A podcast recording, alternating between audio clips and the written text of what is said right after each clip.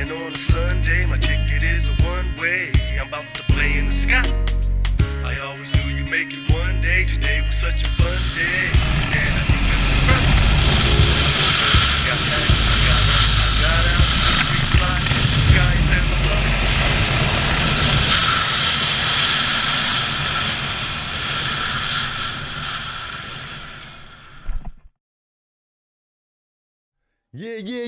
Wazzy Circus Radio, a show where I sit down with some of the most amazing people that I've met in over a decade of professional skydiving.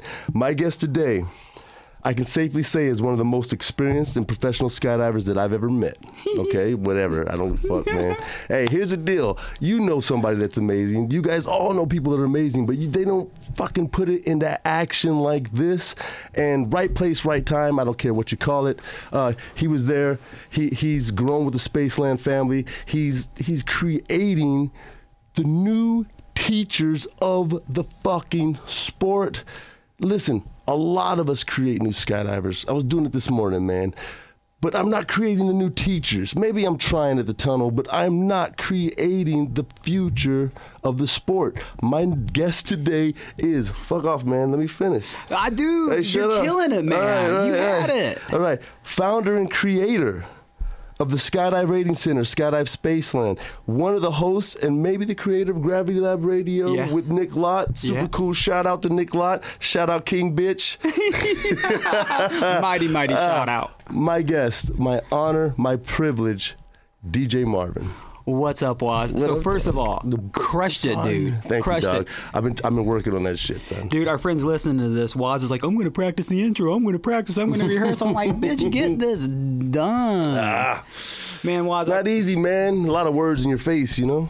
dude, you know Gravity Lab Radio. So, yeah, I am the uh, founder and owner of the Rating Center, the founder and the owner of Gravity Lab. Okay. And with Gravity Lab, we put a camera down, we hit record. There ain't no editing, there ain't no practice, there ain't no Right, bullshit. right, right, right, right, right, right. So, um, let me say one thing about Gravity Lab. Um, I had an inkling of a podcast in the back of my brain, like a lot of you guys do, man. You guys know you know cool people. You your life's pretty badass. I don't care if it's sup yoga or BMX or skate parks, right? You know you can pull some shit off. I had it inside. I watch a lot of Joe Rogan, as you could tell, right? And I'm like, I could fucking do this. And then I was invited to be on your show um, which was super humbling and honoring. And I was like, on, I was super honored. Yeah, I'm already fucking up. But um.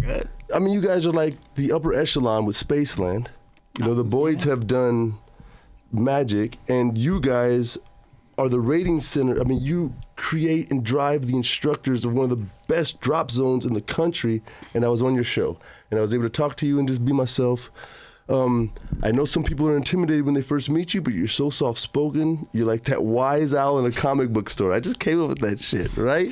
It's the truth, man. Yeah. Like you're that stable rock in this fucking river and torrent of swoopers and free flyers, and I'm the best, and I'm gonna be a tandem instructor and an AFF instructor. I'm gonna coach. I've only got 80 jumps, but I'm badass because I got tunnel time. You know, they're coming at you, son. And like you handle it very calmly and coolly. And everybody that walks away from you is like blown away by the respect you give the low jumpers. Like, or not low jumpers, I'm sorry.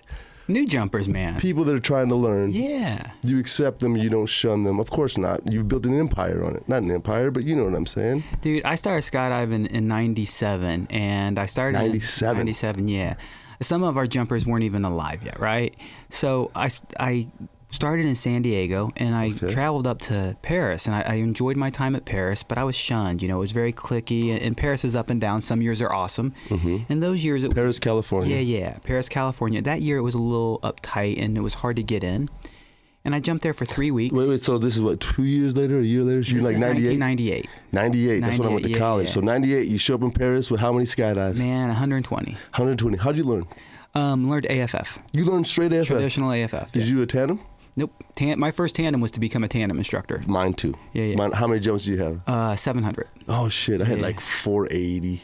Yeah, I had 700 and never knew I wanted a tandem rating, but did it.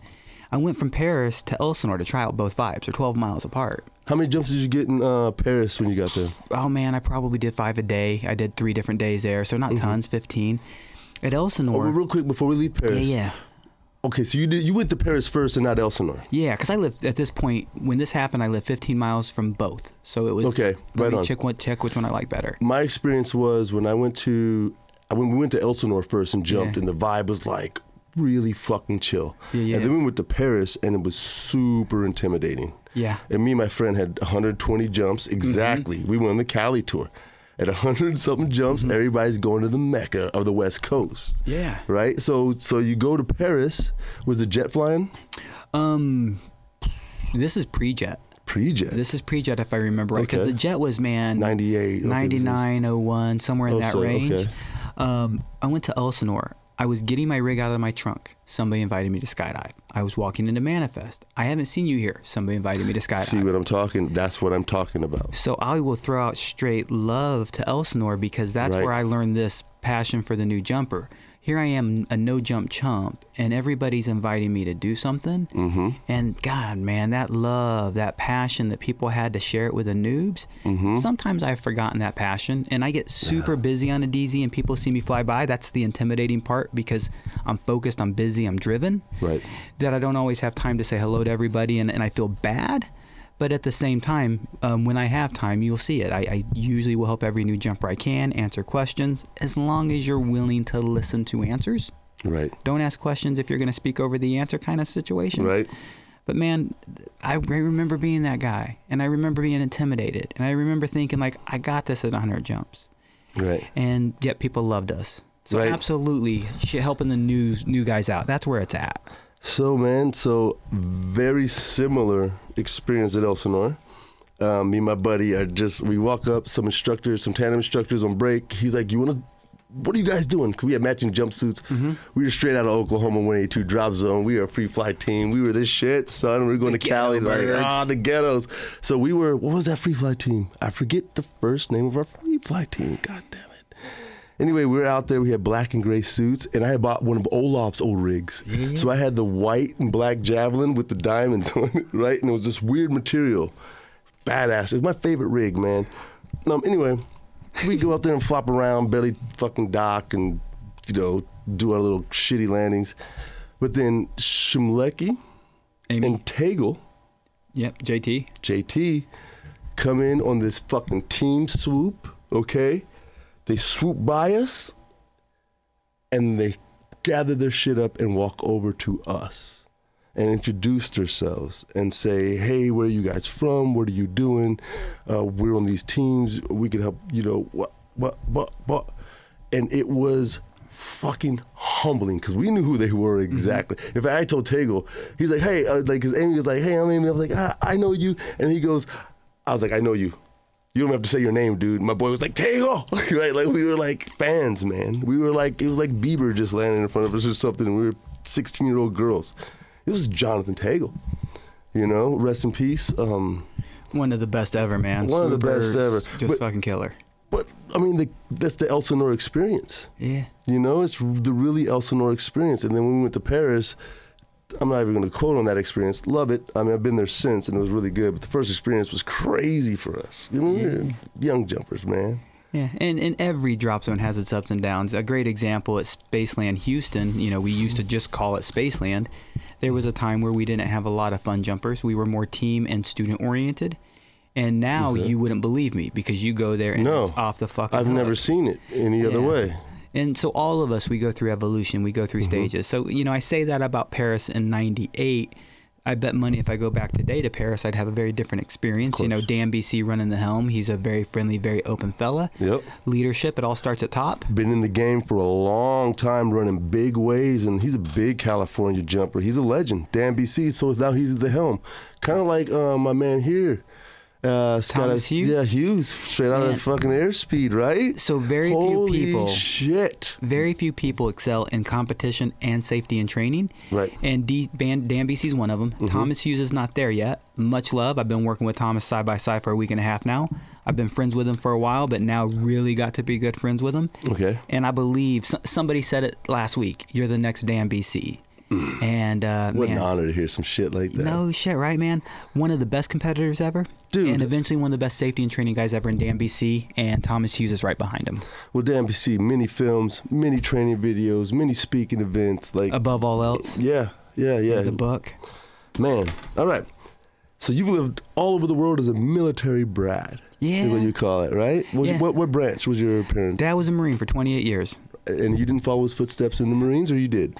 No, I did not. I actually wanted to. So, um, in the last part of Dad's career, he was what's called on HIT, Hornet Harrier Reduction Team. Mm-hmm. He prepped bases and aircraft carriers for the AV-8B, the Harrier, and the F-18, the Hornet. Wow. And so I really had this passion for that new aircraft at the time, the F-18, and I really wanted to fly F-18s. Hornet. Yeah, fuck yeah, you did. So I looked at It was an F sixteen with two tails, and two engines. Is exactly what Two it- engines, yeah. Yeah, fucking a. so it I wanted to do that, and I actually looked at pursuing a, a career in the Marine Corps. I went to a recruiter's office, spoke with a recruiter at some point, and he said, "Look, son, you don't have 20/20 vision." At that point, they wouldn't accept fighter pilots who aren't 20/20. And he knew who my dad was, and said, "Out of respect to your father, I'm going to tell you right now, you ain't going to get the Don't job you it. want." Don't do it. So I was like, man, and and then traveled different paths. Just kind of, man, like most skydivers, you know, I, Mm-hmm. Yeah, done a little yeah. bit of everything. I've heard that fucking pilot story over and over again. Want to be a pilot? Uh, the with the what was the color blindness, fucking killed some guys. Um, I've had a um, my boy. I'm not gonna say his name. Air Force badass. Something happened, man, and then he had to wash out. And he was a trainer. He was a badass. He was going for you know. I, it's just, but you see when it, it's like when guys come in the tunnel, and we gotta tell them they have a shoulder to this location, and you shouldn't fly. Now you can't, but you shouldn't fly am I telling somebody they can't fly? Like I'm not that fucking guy to do that. You know what I mean? Like Yeah. I'm not gonna crush dreams, but sometimes. So I see my pilot, for my my military aviation friends when they cannot finish what they started. It's devastating.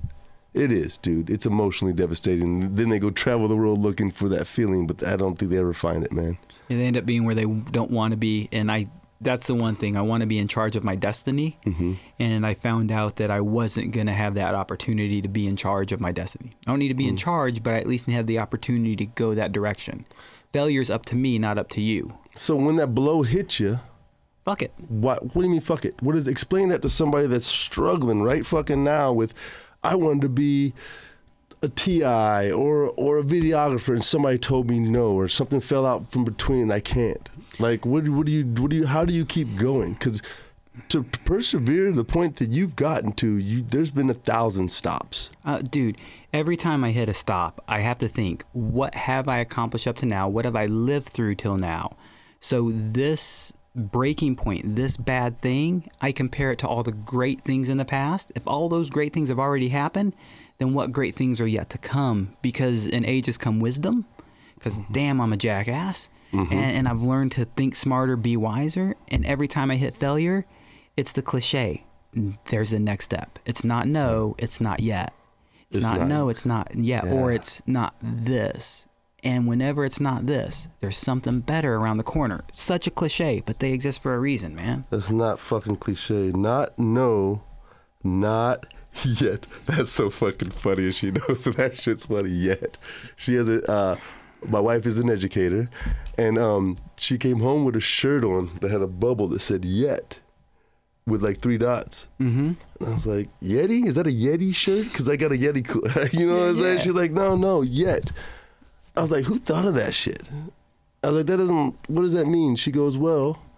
if a kid says, I don't get this problem, you're like, yet. And then I was like, that's the dopest shirt I've ever seen Yeah. in my life. You know what I mean? So that's funny. Not no, not yet. And the heart, and the best thing Not that ever no, come not to yet. me, Not no, not yet. I'm sorry. Hold on. Let me Not- grain that. yeah, not It's no, not not no. yet. It's not yet. yeah. Persevere. The best things that ever come to me were never given to me. The best things that ever come to me weren't uh, didn't fall in my lap. Right. They they were worked hard for. My wife Valerie, you know her. Mm-hmm. I met Valerie. Shout out to Val. Uh, yeah, yeah, mighty mighty Valerie. That's how you do it. So man, I met Valerie in 2001, and I saw this girl across the hangar. I walk up like, "Yo, what's up?" and straight up hit on her. Find out, no, dude. Like, Hold on. Run that back. Was she there for like a fucking tandem? no, man. She had. I moved to Indiana in 2001 from San Diego. Indiana. Yeah, yeah. What city? Uh, Indiana. I was living in um, Bloomington, Indiana, skydiving in Greensburg, Indiana. With fucking Bob. Bob, yeah. I love Bob. Bob's my old boss. Bob Go ahead. I'm sorry. Yeah, We're yeah. gonna talk about Bob. Yeah, I love Bob and his whole fucking family and the actu- dogs and the pool. Your beautiful wife over here brought up a picture of me in a C-130 and with some friends, and Bob Doherty is on that jump with me. Doherty. Yeah, yeah, Bob Doherty. Um, so That was Rantoul. That was Rantoul That was Ran- 2002. 2002. Yeah, We yeah, gotta- we're C-130 go- blast, We're man. going straight to Rantoul after this. You new motherfuckers don't know about the Free Fall Festival, son. Free Fall Convention. Okay. So oh, the people Fall. Festival in Puerto Rico. Y'all don't know about that shit either, son. But yeah, the convention. Yeah. So I walk into the hangar. Okay. I check into Manifest. Like- this is Greensburg, Indiana. Greensburg, Indiana. Let me set the stage. Let me set the stage. Let me set the stage. I'm Middle sorry, of a DJ. fucking cornfield. Hold on. Fucking. Oh, was it a cornfield? Yeah, Dude, cornfield. when on we the got there- or on the uh, yeah municipal airport. We got there. There was an Olympic-sized pool with Mm-hmm. water slides, fucking ice cream store, skate park, bowling alley. Golf That's course. not a fucking cornfield. And then right next to the runway was shitloads of cornfield What for fuck- miles and okay, miles. cool, and but that was the coolest drop zone setup you could ever walk upon. Oh yeah, no. Dude, I was there getting my IAD rating from Jay Stokes. Shout out to Jay Mad Yo, Love. time out. Mad Love. Time out. We gotta talk for one second. I don't know Let's if the show is gonna drop soon enough, but you know what I'm about to say. I'll push it up for you, buddy. Jay Stokes. Yes, we gotta push it up. Jay Stokes has been on the USPA board of director for something like 11 years. I forget the exact number. Jay has been our board of, excuse me, our chairman of the board and our president of the board for many, many years. 672 skydives in a day. 641. Oh fuck! One of those numbers, man. Add or take, yeah, go big. Yeah, uh, 641. And and Jay was intending to run for national director this term once again. USPA changed their payment and registration process for the uh, for elections. Jay's payment didn't get processed right, and because he didn't get processed right, he also didn't get a kickback saying it didn't. He thought he was solid. Found out he didn't register for the elections. So we got to write, Write in Jay in, Stokes that's for national means. director. He has had the most votes of any national director for Oh, no. multiple terms. So All he's right. well liked, well respected. All he is my mentor, and my hero. Yes, yes. Fucking right in Jay Stokes. All right, so um, let me fucking. So when I saw you do that post, um, that get me. Um, I was like, you're a political podcaster now, right? When I said that, Yeah. but, I, but um, that's right. If I didn't know, I thought maybe you were trying to bring him back. Uh-uh. No, he just something happened with the payment, so they should just rectify that shit and put him on the ballot. What are we gonna do? Send emails? Uh, so no, there's nothing we can do except for write in. So October 1st, USPA elections open up. Six forty-two. Hold on. Okay, okay, okay. I'm sorry. I'm gonna Yeah, get the politics. it. Uh, uh, bring it back, Mama. Six forty-two. Six forty-two. Six hundred and forty-two fucking skydives. And listen, there were more. Well, there were more. There were way more than that. Some of them were under fifteen hundred feet, so they didn't count. There were 641. He did 642. He landed off. He said, "Don't count it because nobody saw Oh, me is that land." what it is? That's I've what it heard is. other legends. Um, But I, I- believe you. I be- Yeah. Trust DJ. Trust DJ. It doesn't fucking matter. It doesn't fucking matter. Listen to me. Listen to me. Listen to me. Listen. Six hundred and forty-two skydives in twenty-four hours. How many jumps you got, son? How long it take to get them? I know it took me four fucking years to get six hundred skydives. yeah, most people will never get there. Are you out of your fucking mind? You cannot calculate these numbers. It's like saying there's hundred billion stars in a galaxy and there's hundred billion billion galaxies in the sky. You can't count that high. You can't fucking fathom what he did. Yo, the videos I saw, he's disconnecting as he's flaring, grabbing a rig, hopping on the plane, putting the rig on the plane, rolling out at 1500 all day. 2100. 21? Yep. Okay, so what's what's the legal height? So uh, his last record attempt was oh god two years ago when we were going for 700. Uh, the previous attempt at 641, uh, the legal BSR was deployed by 2000, so he was exiting at 2100. So my numbers are fucked, guys, but still, it's amazing. So the last record attempt, we were going for 700. I say we, I was a safety officer. My wife was a record keeping, uh, was on the record keeping team. Shout out to Val. Dude, she's a fucking beast, man. Yeah. And uh, we had a waiver. He had a waiver for the BSR because it's 2,500. So we had a waiver to 22,000. So we were Mm-hmm. exiting at 2,100, and it was leave, pitch, leave, pitch. Yeah. I mean, it was a beautiful thing, man. Imagine being in that plane that takes you and him up Dude, it's it's a Yeah. fucking roller coaster of a ride for the How safety many officers. How, how many how many planes did you guys have for that event? Um, so the first time he did it, he had only a few planes, and the same. What's a few? Three fucking planes? So he would actually jump from a plane, Mm-hmm. land, and the plane would meet him and do the same plane over and over and over again. And that was every single record attempt. Right. The last one was in Frankfort, Indiana. And at Frankfort, Indiana, we had multiple planes, five if I remember right. Hmm. And we had one plane on the ground waiting. He would land and get in it while the other plane would descend. Oh, so, So- he was waiting for the plane to land on the other ones. Um, well, no, they would meet. They would meet. So using things like packs and uh, porters because of the ability to A, climb fast, and B, descend quickly. Why not a King Air? um, not efficient, hard to get in, small door. Um, you got to think about a- yeah, it's high off the ground. You can't just dive into well, it. They all of them are high off the ground, but they use a box, and literally there's people by the door. He jumps on a box, dives in. As a safety officer, you da- you dive over them and you actually latch them in manually. So I've got a beaner to straps and just we click them in, brace against the door, it takes off. So it's a dive in. We have Oh, wrestling you're mats on the running a military safety officer position on this. Um, as soon as I get him Yeah, so you're clipped to the full plane gear and check. yeah. full gear check as we get close. You know, I offer them drinks, water, You whatever. physically per. there, DJ. Yeah, and then when it's time to exit, that. That's fucking amazing. because you ain't gave me a chance. I'm boss. sorry, man. Your wife ever tell you you talk a lot? A lo- everybody, I got a show, DJ. I talk a lot. You beat me, bro. So you're on the plane with Jay Stokes as he's diving on and putting on rigs and it was a good time, man. like so. So is he? Is he? Is he? Is he cordial on the planes? I mean, I'm, he's a nice guy. He's the best, Jake's So- Jay. But is he? Is he? Super focused, or is he like, hey, fucking a man, later, boom. So this last record attempt was really odd because number one, Jay and I worked together full time for four years. We're, we're best friends or amongst best friends. Um, he, he's an absolute homie to me. I love him to death. And when I got in the plane, uh, I'd never seen Jay crash more in his entire life on landing than I saw during that event. And during that event, Mm. How I, many jumps in do you think he started crashing? uh, dude, right away. So what was going on is the plane, where the plane was sitting, and where he was landing, the wind was blowing across the prop blast. The prop blast was pushing into his landings. Oh man, So I got in the plane as a safety officer, and he's like, DJ, what the fuck's Fuck, going on with my landings? I explained it to him. As I explained it to him, I'm every other plane. I land. He uh, he gets back on the plane. I'm like, Jay, so what are we gonna do about it? Here's the only suggestion I have, which was really logistically poor for the record attempt, which is land somewhere else, golf cart you over. Because literally, we're trying to land and get him two to three steps from, from the landing plane, to but, step. But he's going into. Can he just go? How are the winds? Is it? Is it high? Could he go crosswind? Um, it- it's the biggest problem is is if you need to land near the door, the prop blast is the prop blast in the wind blows the wind by the door. So where you want to land, it's just logistically not possible. So what's the pace you're trying to keep? Uh, just over two minutes, two minutes five seconds or something oh like that. God, I can't remember. That's exact- why. So yeah. he's got to land on the aluminum to keep this shit going. Dude, he can land in the door, he would have. And I know he's capable of it, but it just ain't safe. not, not repeatedly. He Yeah. can pull out five times, but his fatigue sets Yeah. in.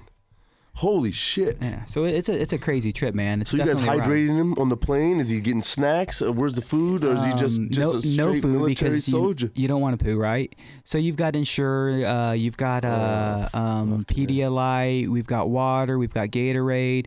One plane's got a piss bottle. So Okay, every good. so many loads, when he gets in, I have a beverage in one hand, a lock-in beaner on the other. So I dive over him. One hand goes by the door just in case I miss the beaner. Uh-huh. I clip him in. My boy's locked in. I have a drink in my hand. He either takes it or he doesn't. Sometimes I give him oxygen because you know, man, the exhaust fumes of that plane, the fatigue for kidding him. You know, he had the oxygen for the fatigue. The safety officers had the oxygen for the uh, uh, the exhaust fumes because we sat there with the door open the whole time and exhaust fumes blowing in as we're waiting for him as we're uh, descending. It's it's crazy. It's fun as fuck, but it's crazy. Hey man, contemplate, people. Contemplate, contemplate, Condom, contemplate. contem- contemplate, contemplate. Sit here and look at the clock, or do something for two fucking minutes. Skydive. Two more minutes. Skydive. Two more minutes. Skydive. I'm good if I can get one every half hour and pack it myself, right? Yeah. Like turning loads. Yeah, we do twenty some odd rigs. If I remember right, and Twenty fucking rigs. How many packers on? um, God, I can't remember the packing teams. you know, God bless the packing teams. Yeah. but we we all ran in shifts. You know, everybody but Jay had you know two to four hour shifts. The safety officers ran the shortest shifts because we had the safety officer role.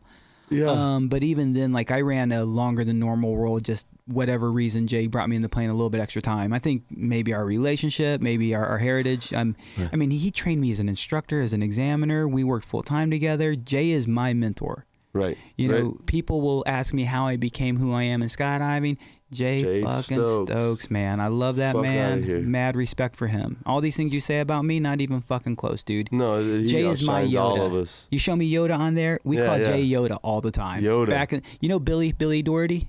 It's Uh, Bob's yeah, yeah, yeah, yeah, I know Billy. Uh, Billy, myself, a couple other buddies. Jay is our Yoda, man. He's Hey, the shit. no, a couple other buddies, fucking instructors worldwide, Yeah. nationwide. Jay is our Yoda. yeah, yeah. Jay Stokes, write his name in. I mean, I didn't know it was like that. I didn't know what you were, you know, I listened to it, but I didn't realize that he just, whatever happened, the USPA won't do anything about it. No matter if we call, if we get 100 people to call, So, man, it, it's it's a process, and that process is what it is. it's bureaucracy. It has to happen. it was broken this and so next time we'll see it better but the f- good news is is there's quite a few national directors who would have missed the ballot and not made it because of it jay stokes is one of the few out there who i believe we can support in the write-in position so you've shared my video. Mm-hmm. i am going to reshare that video a couple days before october and then the first week of october to remind all my friends. Remind me please share it. Tell your friends to share it. Tell everybody to share it because we need to get jay several thousand votes. Now i Mm-hmm. real realistically there's eight national directors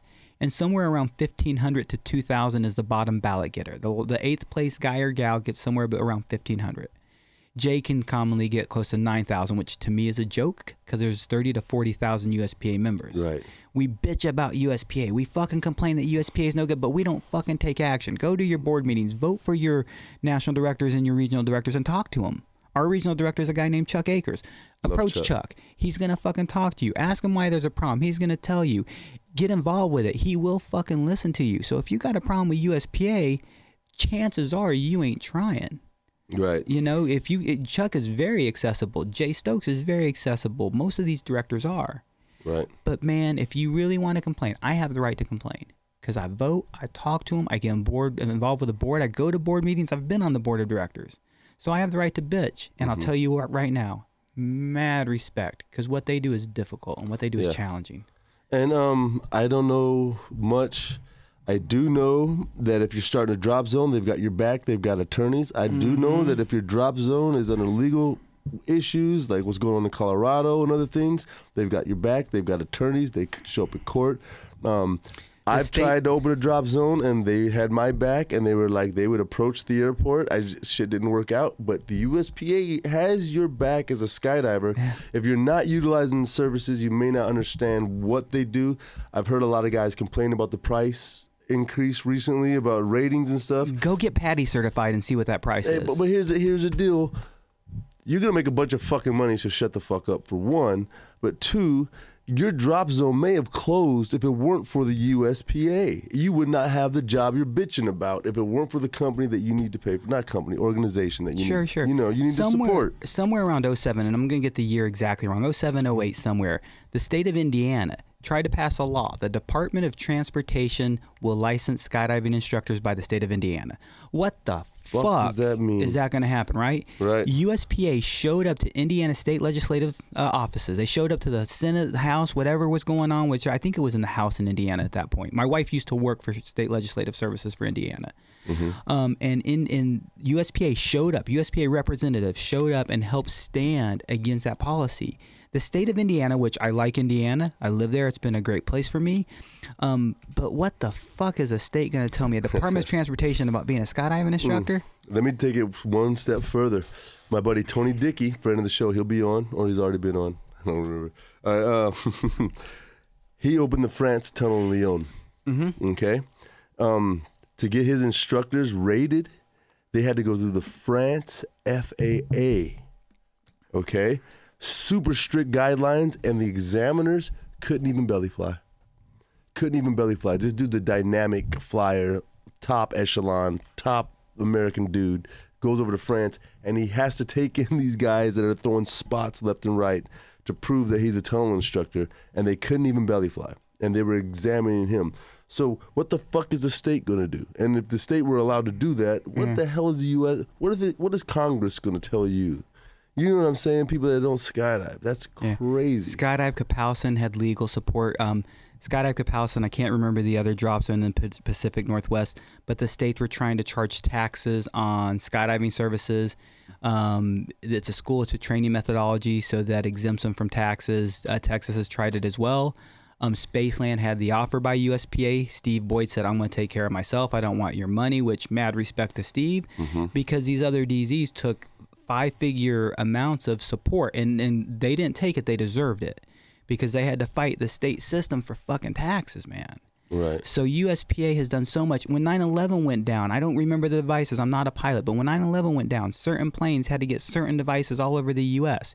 USPA stepped forward and said these type of planes, caravans, are specific, are doing these kind of operations. There's a reason we should get exemption for it, and they did. What mm-hmm. Randy Ottinger is our director of government relations. He's the guy who deals with the FAA for USPA. He is constantly communicating, and every dime he saves my DZO is a dollar off my jump ticket. Gotta believe it. You know, you've gotta believe it. Steve Boyd, Joe Johnson, a Lone Star, all these DZOs, Rick Nelson up in Chicago. If we make them put a fifty thousand dollar device in their plane, they ain't paying for it. We are as fun jumpers. They're gonna raise Yeah. their jump prices. They, have can't, to. They can't do. They what have do you, to. you? What do you think Stubby's gonna do in SkyTook? yeah, it ain't gonna You happen, know I mean? dude. He's not paying for that. You They're going out of business. dude. Now our jump tickets go up where most countries it's 40, 50 bucks. Fifty bucks a jump, people before rentals, man. It's You know? ridiculous. The reason our rates stay so affordable in America, number one, the cost of fuel, but Mm-hmm. number two, some of that uh, some of that government oversight, man. You Mm-hmm. know, the government has a good bit of oversight, but USPA has saved me a lot more money than I've spent, no doubt. So speaking of government oversight, what about the new um the president traffic thing? Yeah, the president's um ordinance to maybe um privatize air traffic control. Is it going to negatively affect us or make it better? Man, I've had this conversation. You know, Rabbit. I love Rabbit. Dude, yeah, fuck yeah, yeah. Rabbit, one of the best pilots in the game. Dude, baby. Rabbit, it's actually in San Marcos with me right now. Is he uh, here? yeah, You guys are all here for Skydive Uh, Spaceland San Marcos, baby. Him and I. So basically, everybody's at San Marcos right now. Are all Mm-hmm. the team. Rabbit's just over there with a plane. Um, I come over to transition the instructors. So I just have. I'm, I'm a personnel transitional team member. I, am just here to help. Um, but Rabbit and I talked about this on the show, and a will it happen is a whole other story because it gets pushed hard, it falls away, it disappears. It gets What? pushed hard, it gets falls away, they pull it off the board. So this privatization of air traffic control has gone up and down. Right, right. Now, initially, I'm for privatization of a lot of things. Yeah, me too. How, how But the problem is, is the people who are pushing it and backing it are commercial airlines. So with Oh, so they're trying to take control of their their wallet. so who are they going to protect? Whose interest are they going to protect? Hey, these airports, we need to make sure we have as much access to it. General aviation is getting in our way, so they're going to find ways to make it restrictive Mm. to GA, which technically skydiving is GA general aviation. Right. So at some point, they want to charge us more for each takeoff and each landing, for each contact with local to- ATC air traffic control. Right. Yeah, it'd be like McDonald's. You got to pay every time you Yeah. go through the drive-through if you contact them. And back to it, who pays for that price? Not the DZOs. They have to charge us because they can't the afford it. Yeah, yeah. So so why can't because I I know the problem is still radar. Why can't we just digitize the American system? Why do we have to have um That's, I mean, it's not- You're I over know. my pay grade now. I'm man. sorry, man. No, no, I, dude. I wish I but could answer that. you know what that. I'm saying? Yeah. Like why can't we just digitize it? But I guess I don't know. That's a question for Trump, man. man, you got to watch the movie Pushing Tin. It's got all the answers, bitch. Pushing Tin? No, I'm kidding. Have you never seen that movie? Nah. Dude, it's about air traffic control. It- It's a super. It's like any movie. I'm guessing. I'm not an air Right. traffic controller. Right, right. That it's super dram- dramatized for what's going on. It's super unrealistic, but it's a pretty cool little movie uh, with a central air traffic control theme. Pushing Okay. tin, and that's what a lot of air traffic controllers call it Mm-hmm. because they're pushing tin around the sky. Yeah, okay. So hey, um highest rate of suicides in the nation. air traffic controllers and Japanese businessmen. Isn't Fuck.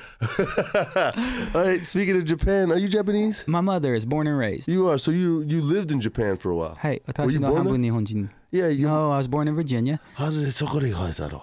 Oh, you just I make a funny I noise. make that funny Ah, noise. I watch a lot of anime. Hey, no shit. My Dude. youngest son learned how to read watching fucking anime. Dude, you call it anime. I grew up calling it cartoons. yeah.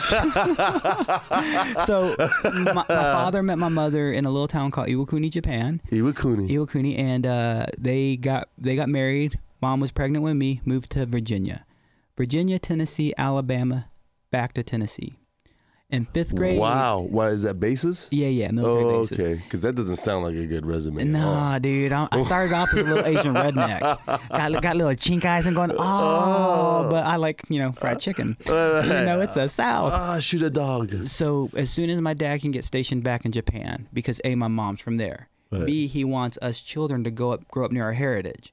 So he got restationed in Iwakuni, Japan, for one year. Okay. What's called unaccompanied, which means he goes by himself and that's it. And they say that he just funded you guys because he wanted his family. He there. said, "Fuck that noise." A, he has to pay for our airfare, but B, they don't pay for housing for us. Right. So he had Oh. to afford to live in Japan. Yeah. So one year there, halfway through, he gets uh, he gets uh, he he extends his tour. So he's now got two years there. Close to the end of that, they said we'll extend your tour to three years. So now we're going to add on two more. So we lived from fifth grade for me through eighth grade in uh, based out of Iwakuni, Japan, southern main island Honshu. Uh-huh. And my mother is from uh, the southern. Now, most people consider the southernmost island. Uh, uh, what's the name of it? Everybody knows Okinawa. Uh-huh. Uh, but your four main islands, Kyushu is the main of the four, uh, the southern of the main four islands. And my mom is from a little town called Arita. I, so you know the uh, Mexican fucking news reporters like, "Hey, my name is Danny Gomez, and I have a burrito." They have Yeah. to get like Spanish with Yeah, me. yeah, yeah, yeah. I have a hard time speaking Japanese, like saying Japanese words, like ramen. Uh-huh. I can finally in my life say ramen. Oh, because you say ramen. Dude, ramen. I it, it, I struggle, and I can now Why would do you it. stop not why would you fucking ever stop saying it correctly? it- it's a struggle with my friends. Like, what are you talking about? What do you mean? It's like, ah, dude. So it's just easier in conversation. Like So my I- name's not yeah. DJ. It's easier in conversation. So I yeah, of course your name's Yeah. not DJ. So I, I have a problem with answering all languages of the world with Spanish. if you speak to me in Korean, I'm like, see, see, see. So d- dad moved us to Japan four years. Uh, mom, we spent our school years in uh, on the military base Iwakuni. Lived out in town a lot. Spent a lot of time with Japanese kids. And then on Christmas break, summer break, we spent a lot of our time in Arita and my mom's little hometown, little country town in Japan, um, rural uh, town. I wouldn't necessarily say country town. And uh, man, a lot of we were the only Americans. We were the only ones speaking English natively. So it was super cool to grow up with my mother's heritage. right. And then they moved us from Japan, man, and it was a bummer because we had to go to Hawaii. Yeah, heartbreaker. Oh man. shit, yeah. And then San Diego. So I'm kind of all over. so um, Japan, Hawaii, San Diego. Yeah, yeah. I mean, those are Break my heart. very, very right. Yeah, fuck, yeah. three of the best. Which one San Diego. emotionally? Which one do I like the most? No, emotionally are you attached to? Um, I mean, which one like not the most fun, but do you feel like I don't have an running around the No. running around the urban fields of Japan and the grass fields and being with your friends and shit was not like the time, or was it Hawaii when you were doing what? Were you doing in Hawaii? Did you surf? Did you? No, man. So ninth, tenth, eleventh grade in Japan, in Hawaii. So uh, running around doing a bit of every, but no emotional attachment. You know, I moved to Indiana at some point, and I met a bunch of people who've never known anybody in their lives but each other. Some of them have never left the state, and they're 30 years old. Right. And I kind of saw a, a community that I respected and cherished. Right.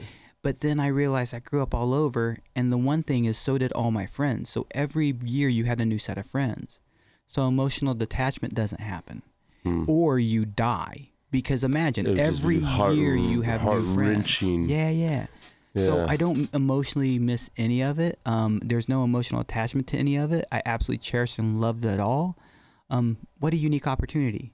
I want to Yeah. go to Hawaii one day. I, grew, I went to high school there. yeah. I want to go to San Diego one day. I lived 10 years there. So I want to go to Japan. So Grew up there's, there. there's there's a there's a a thing attached to growing up in Hawaii that I've heard from military guys. Um, that the locals are fucking terrible So for me, it's easy. I'm Hapa. because you're you're half yeah, Japanese. yeah, yeah. So a, uh, your wife pulled up a picture of me earlier in front of the C-130, and you look at it, and people think I'm Mexican, man. I, I have brown Right. skin. In Hawaii, I was way darker, Okay. way darker. My mom used to make fun of me and call me Coco Jean every now and then, which is black guy. Because Yeah, I can yeah, get tan enough that I make you look like a white boy, and, and you're pretty white to start with, man. but uh, you know, I, My friends are white. I get real dark, and in Hawaii, if you're Asian of any type, then uh, you're okay. you're okay. And then I'm half white, Hapa Haole, so I'm a half white boy. Have a and Haole. Haoles, yeah. Haole, yeah, Haole bro. Yeah, yeah, Haole bro. Haoles, You like beef. Yeah. So um, I got along just fine. Right. No doubt. I watched my white boys get, dude. There were Hoppa Haole days, Uh-huh. which is or Papa Haole days, where there are days that I saw white boys get beat up because usually you're a mouthy motherfucker, and they use the excuse that you're white, but it's probably because you were a punk that you got your ass whipped by some local. Mm, but it did happen a Oh, for- lot. Not not tons, man, but you saw it. Right. There's so no my, doubt. my I, I no names, but my buddy grew up out there, and he's a fucking jujitsu badass rolling fighter MMA dude. Right. He's a Tandem instructor, beautiful family, um, but. I was like, man, you always want to fight and roll and fucking put me in arm bars and show me new moves. I was like, what's your deal? He's like, dude, I had to fight my way through elementary school. So there was no violence for me in Hawaii. Yeah, There- I you mean- didn't look like him. You didn't look like him. No, he's no, an no. emo guy, you know. He's a white, pale guy with black hair. But no, dude, I had plenty of friends who were white. I had plenty of friends who Really? were Hawaiian. I had plenty, like, dude, in high school, I thought But he's was not a mouthy guy. I mean, whatever. I don't know who he was back Yeah, yeah. then, but the horror stories made me consider never taking my family there. Nah, dude, no, no, man. A, it's like anywhere in the world. You stay smart, you stay in the right places. Every place has its problem. Every place has its issue. You know, you just went to your Hawaiian fucking accent. just- hey, hey, hey, No, it's no, all you good. just no, no, treat- no. Treat everybody with respect, man. And I had rad. white friends, black rad, friends, yeah. Hawaiian friends, Asian friends. It didn't matter. hmm I saw plenty of people never have beef, had never have an issue, man. So you speak Japanese, like I speak Spanglish. Uh, dude. So I, I spoke Japanese for four years. It's been 30 years since I spoke the language. You know our boy Yeah, uh, yeah, Uh, yeah. Yoshi Yoshi Yo- Shihara. yeah, yeah, yeah. So- Yoshi-san. yeah. Shout out to Yoshi-san. Uchiko. Yeah, Austin. Yoshi is. Uh, I, I've got to know him this week, and I get to speak a little bit. Oh fuck, you're brand new. You don't know Yoshi-san. Yeah, I've known of him. Yoshi-san. Oh, you've known of him, but let me tell you, motherfucking legend around here. Yeah, Yeah, like over the top. Yoshi-san is carving head down around Tanner's, making the best videos. Not some jackass showing his skill, but he's there. Makes it look good. Oh, he makes it Yeah. look amazing. Before tunnels were out here, Yoshi's been jumping for a long time. Yoko Okazaki, all these old Japanese jumpers are fucking amazing. I was amazing. here in 11 years ago. Okay. You know Jen Illingsworth. Yeah. Uh, Chris, yeah, Jen. Christian Perez, do you know him? I know Christian. Fuck So yeah, I know Christian. They did their AFF. He's a philosophy professor. Yes. Fucking uh, San Marcos. yeah, yeah. They did their AFF course together with Jay Stokes and I. So 11 years ago, I was You're out in San Marcos, and so that's when I first learned who You Yo- taught Yoshi was. Christian and Yoshi how to skydive? Uh, no, no, Christian and Jen. Jen, their AFF ratings. Yeah, because Yoshi came from Hawaii with Vic and Connie and Eric. You know, they were Eric jumping. Butts, in, yeah. Eric Butts. They were jumping in Hawaii for a long time, and that's Yeah. where they got really big, and then they came here. That's where I first learned of Yoshi was that trip.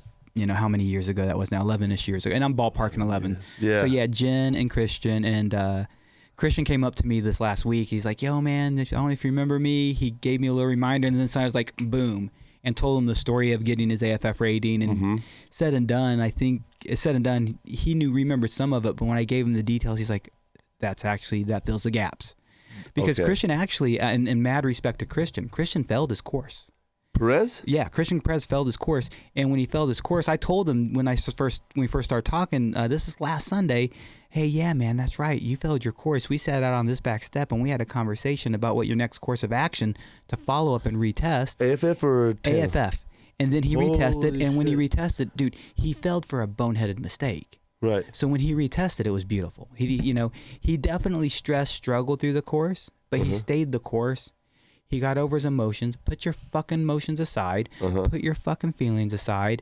Disconnect, and just Right. do the job.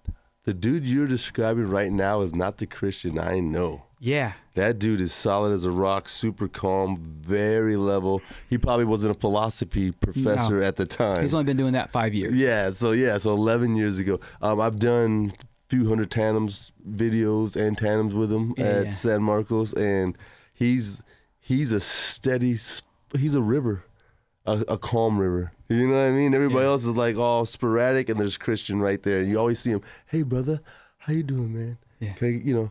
Hey, Waz. Like he's so level. I love you, Christian. Shout out to Christian. He's a good dude. He's out in Colorado right now doing a little bit of a trip. He'll be back soon, but uh, so he's still staff. Yeah, he's on staff in Houston. Actually, I did his orientation, and the next day he took off. So Okay. he hasn't even got to really work uh, much at Spaceland San Marcos. All right. So, dude, what a beautiful man! What a great opportunity, Spaceland San Marcos. Oh man. Skydive San Marcos has such a fucking solid foundation. Start with Steve Yeah. Van Buren, go to Phil Chappell, go to go to Paul uh, Illingsworth, and The Illingsworths. then Vic was one Jack, that shout out Jack. Help run the place, man. And and they Vic have Carusi, Connie such, they have such a solid foundation of Yeah. instruction, such a solid foundation of staff. And then Skydive Spaceland and the passion we also have and the merging of the two companies right now. It's been a Mm-hmm. beautiful week and a half, man. It's been challenging for me, but beautiful. So I want to ask you about the community of Spaceland. Let's talk about staff first. What what different because mm, the Nardis run three or four drop zones. I'm sure the Hills own a couple. I know Chicago sends their planes other places, but Mr. Boyd is locking it down and running multiple drop zones at the same time with this universal jump package where you buy a universal jump package at one place it goes Works everywhere. everywhere Yeah. this is the f- this is the future of skydiving and it's amazing um how do you hold that together what do, what holds the staff there where other drop zones can't hold the staff So number one, none of us hold staff, man. We are a Oh, nomadic okay. people. We Gotcha. are vagabonds. We are travelers. gotcha Almost all of us full-time skydivers got in it to see the world. So we don't hold staff, but we attract good people. And you know, we have our downtimes, we I'd have our beg up to differ. times. I'd beg to differ because when people say they're Spaceland, they're Spaceland jumpers. Well, maybe they don't. Okay. Hashtag Spaceland Strong. Yeah, yeah. I'm sure you've seen that on the Yeah, I have. books. I have. I, So- I, you know, I'm not around much, so you might be, you know, Yeah, you yeah. have more exposure But than me. But I what I'm saying is, like, if you're Spaceland, you put that orange jersey on, you don't really leave. Like, you might go to another. You might go to Atlanta.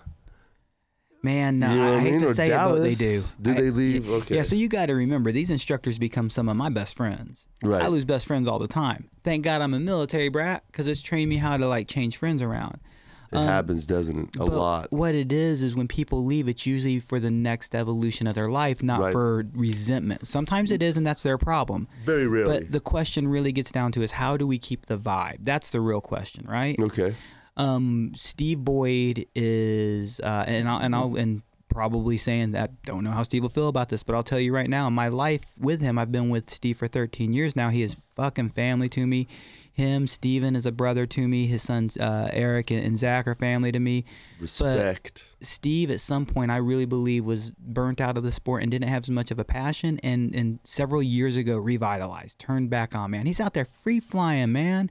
He's out there on his fucking head with some of his homies. Yeah, Steve Senior, not Junior, because Junior's no a shredder with medals. shit. Yeah, yeah, medals. Yeah, But yeah. I didn't know Boy was back in. The, oh, I did know that. I remember he was training to show his kids. He wanted to surprise them. Exactly. So Steve became Yeah, passionate. who was he flying with? Tex? Uh, uh, Texan J. Vienendahl. Tex? Yeah, Venendal. Yeah, I remember that because yeah. I was hosting. I um I organized at the Atlanta Boogie, and they told me that. Yeah, yeah, he's like boys in the tunnel, but he's not gonna tell the boys, Yeah, yeah. right? He would go to his Atlanta DZ, his Dallas DZ, so nobody knew. Yeah. And then they were doing an event, and and Steven comes out and docks on Senior, ends up having no fucking clue, That it was his dad. lands, and still doesn't realize it. No shit. Yeah, yeah, because it's a multi-plane jump. Yeah, But- yeah. This is fucking So dope. not only does Steve have a huge passion for the sport, but the majority of leaders, and, and so management, Steve, I, I really love Steven's vibe on life. Um, I hate the word manager, like the word chief instructor. We don't have chief instructors anymore because chief is very powerful. Mm-hmm. We have lead instructors, and to me, that's even more powerful. We're leaders, not chiefs. We're Right. leaders, and you know, we, we do things from that direction. And the leaders we have in that organization are passionate about the sport of skydiving. Ben Nelson really loves skydiving. Thomas mm-hmm. Hughes really loves skydiving. Nick Lott really loves skydiving. I'm still checking it out. I might learn to like it one day. It's hard, man. Yeah, yeah. It's so we all have such a huge passion and, and everything starts at top. So like Perris Valley I mentioned earlier, they kind of had their, you know, ups and downs, but with Dan BC with such a passion for the sport, Perris is definitely a strong place right now because their mm-hmm. leaders are passionate. Nice. And if your leaders aren't passionate, man, then it's time for them to either move on or for you to find a new place. So here, here's my question: Are these leaders self-made, or do you develop a good leader? Like, do you have to? Yeah. So you can't give somebody the passion. No, you can't, man. So I can teach you skill, I can teach you management, I can teach you knowledge. I can't teach you passion, I can't teach you personality. So, do you believe you can rein in personality and passion to make a leader, or is it too much of a free radical? Man, you know, uh, I've always been a leader, but I've not always been a good leader. Mm-hmm. You know, leaders, there's bad leaders in this world, no doubt. And I'll straight up say, and I'll pay a lot of respect to Steve Sr. because, and Bob Doherty. um, because both of them and Jay Stokes, really Jay and Steve, the biggest for sure. Bob, some for for sure as well. They taught me how to be a better leader. They taught me more about leadership. Nick, myself, and Steven constantly exchange. Listen to this audiobook. Check out this TED Talk. Check Yeah. out. So we really look about leadership and leadership growth. And Thomas, myself, Ben, Steven are looking at how to better grow skydiving leaders. Nice. Most of us in the industry never held a normal job because we had the lack of attention. Mm-hmm. Most of the people in our industry have never been in management, have never had leadership stuff. Man, my wife's my wife works in government and th- they've spent probably 5 to 6 figures in her career on leadership courses, counseling, guidance. Mm-hmm. And we don't have that in our industry. Kind of we talk like the tunnel industry as well. So Right. um, yeah, we can teach leadership, but you have to have the passion 1st Mm-hmm. and you have to have an open mind uh, as well. So it's definitely trainable. if you have the dedication. Open mind, Mm-hmm. passion. So like I had um, Mr. Latness, Mr. Scott Scotty Latness too hottie. on on the show, and he's like, "You got to be willing to be broke. You got to be willing to not make what you think you're gonna make to follow your passion. You, Oh, what fuck he's saying is you got to sacrifice for your passion. Is what he was saying. Dude, I man, it's no doubt, man. I make a I make a the funnest living ever. Mm-hmm. I don't make the greatest living ever. Right. Man, my mama's got a good job. I'm I'm a kept man. That's where it comes from. so you either need to marry up, fellas, or Marry gals. up. Gold digging. It ain't it's the equal opportunity world. Gold digging hoe. That's what I am. Uh, no, but Yeah, for no, real, right. You know, and that's there's one thing that blows my mind. I want to be an instructor. I don't care about money. I don't want to be an instructor. I don't care about money. And then two years into it, all you do is bitch about money. Mm-hmm. Did you forget your passion, bro? You Did you forget what you're doing? So why? Why? What Why- happens? Man, first of all, I have a passion for shelter and food. Right. So there's no doubt that that passion exists as well. Right. But I think you lost your passion for the sport. And one thing, I, I train instructors. You mentioned that. I teach instructors all the time. Have a life outside skydiving. Damn, you have to tell people that. Dude, you do have to tell people if you drink that. too much water, you die. Oh, man, If you have too much oxygen, you you know too much of anything is a bad thing. Yeah. And so, a have other hobbies, have other passions. B get off the drop zone. And drinking is not a hobby or a passion. I'm not against drinking. But that's not your escape. Yeah, you got to yeah. do something. Hey, that is so difficult to digest because when you fuck, when you start skydiving, that's it. Mm-hmm.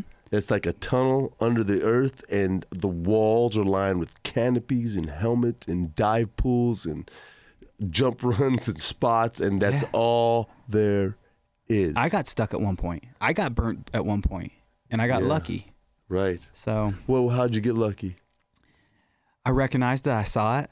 I got out of it. You You know. saw that you were you were, you were down the rabbit hole. Oh, for sure, man. For sure. I, I was burnt out.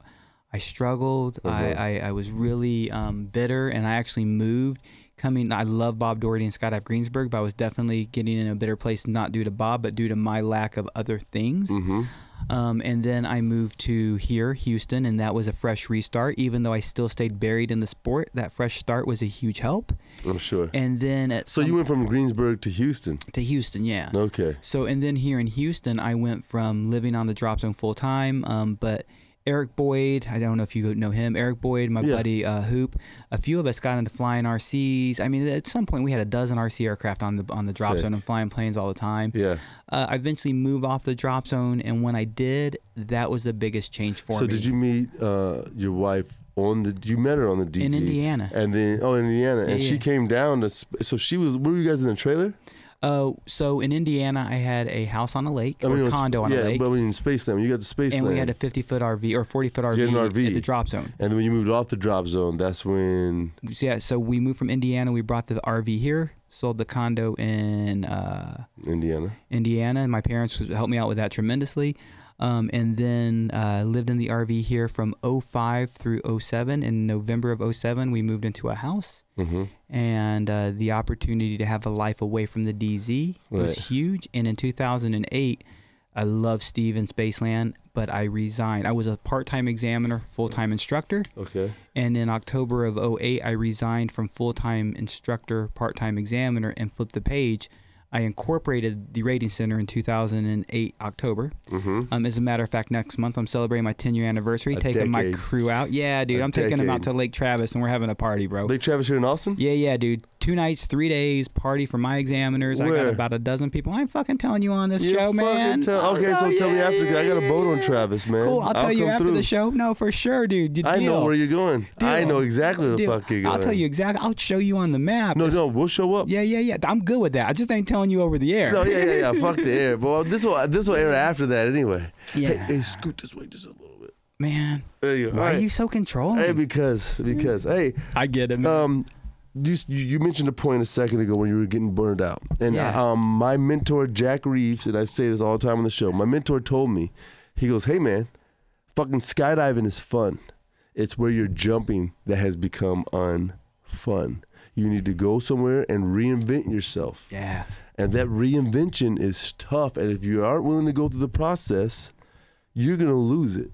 You're gonna be one of those guys that shows up six years later, like, yeah, I used to jump. I got jumps. My rig's in the closet. It's out. It's old. It's around. Not six years. That's twenty years. Yeah, yeah. So, um, I recently actually met a dude, and and I won't say much because it'll be very easy to figure out who he is if I don't. And, and I, I don't want to speak down on him, but in my initial interactions and my initial time with this fella, I was not impressed as a mm-hmm. human being and as an instructor. And then over the years, I've got to know him. I saw him change places, and when I saw him change places, he reinvented himself. He said, "This is an opportunity for me to reset." He didn't say those words, but I saw the actions. Mm-hmm. And and the first time he saw me at that new place, he was like, "Hey, DJ," treated me a way I've never seen him speak to me before, and mm. I'm like. Oh, Oh. motherfucker, you're new, you're fresh. Let's let's try Yes. this again. And man, I've I've fallen in love with that man. You know, he it's that what you said. Reinvent yourself. If you move, don't try to be the same you.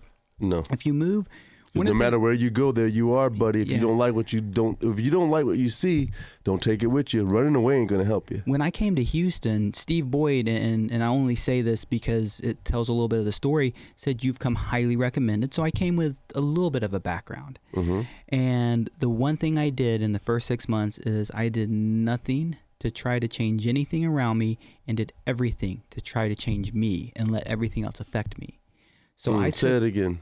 the man, I don't know if I can. Yeah, yeah, okay. But the first you did nothing months, to change anything around. So you walked in and you didn't try to kick ass. I, You wanted of you wanted to adapt. I saw, and one of it is, is man, I And saw learn. the way Spaceland did stuff, and straight up, I there's things I didn't like, and number one, if I didn't like them, let me get to know it first, because Yeah. once I got to know it, one of two things were going to happen.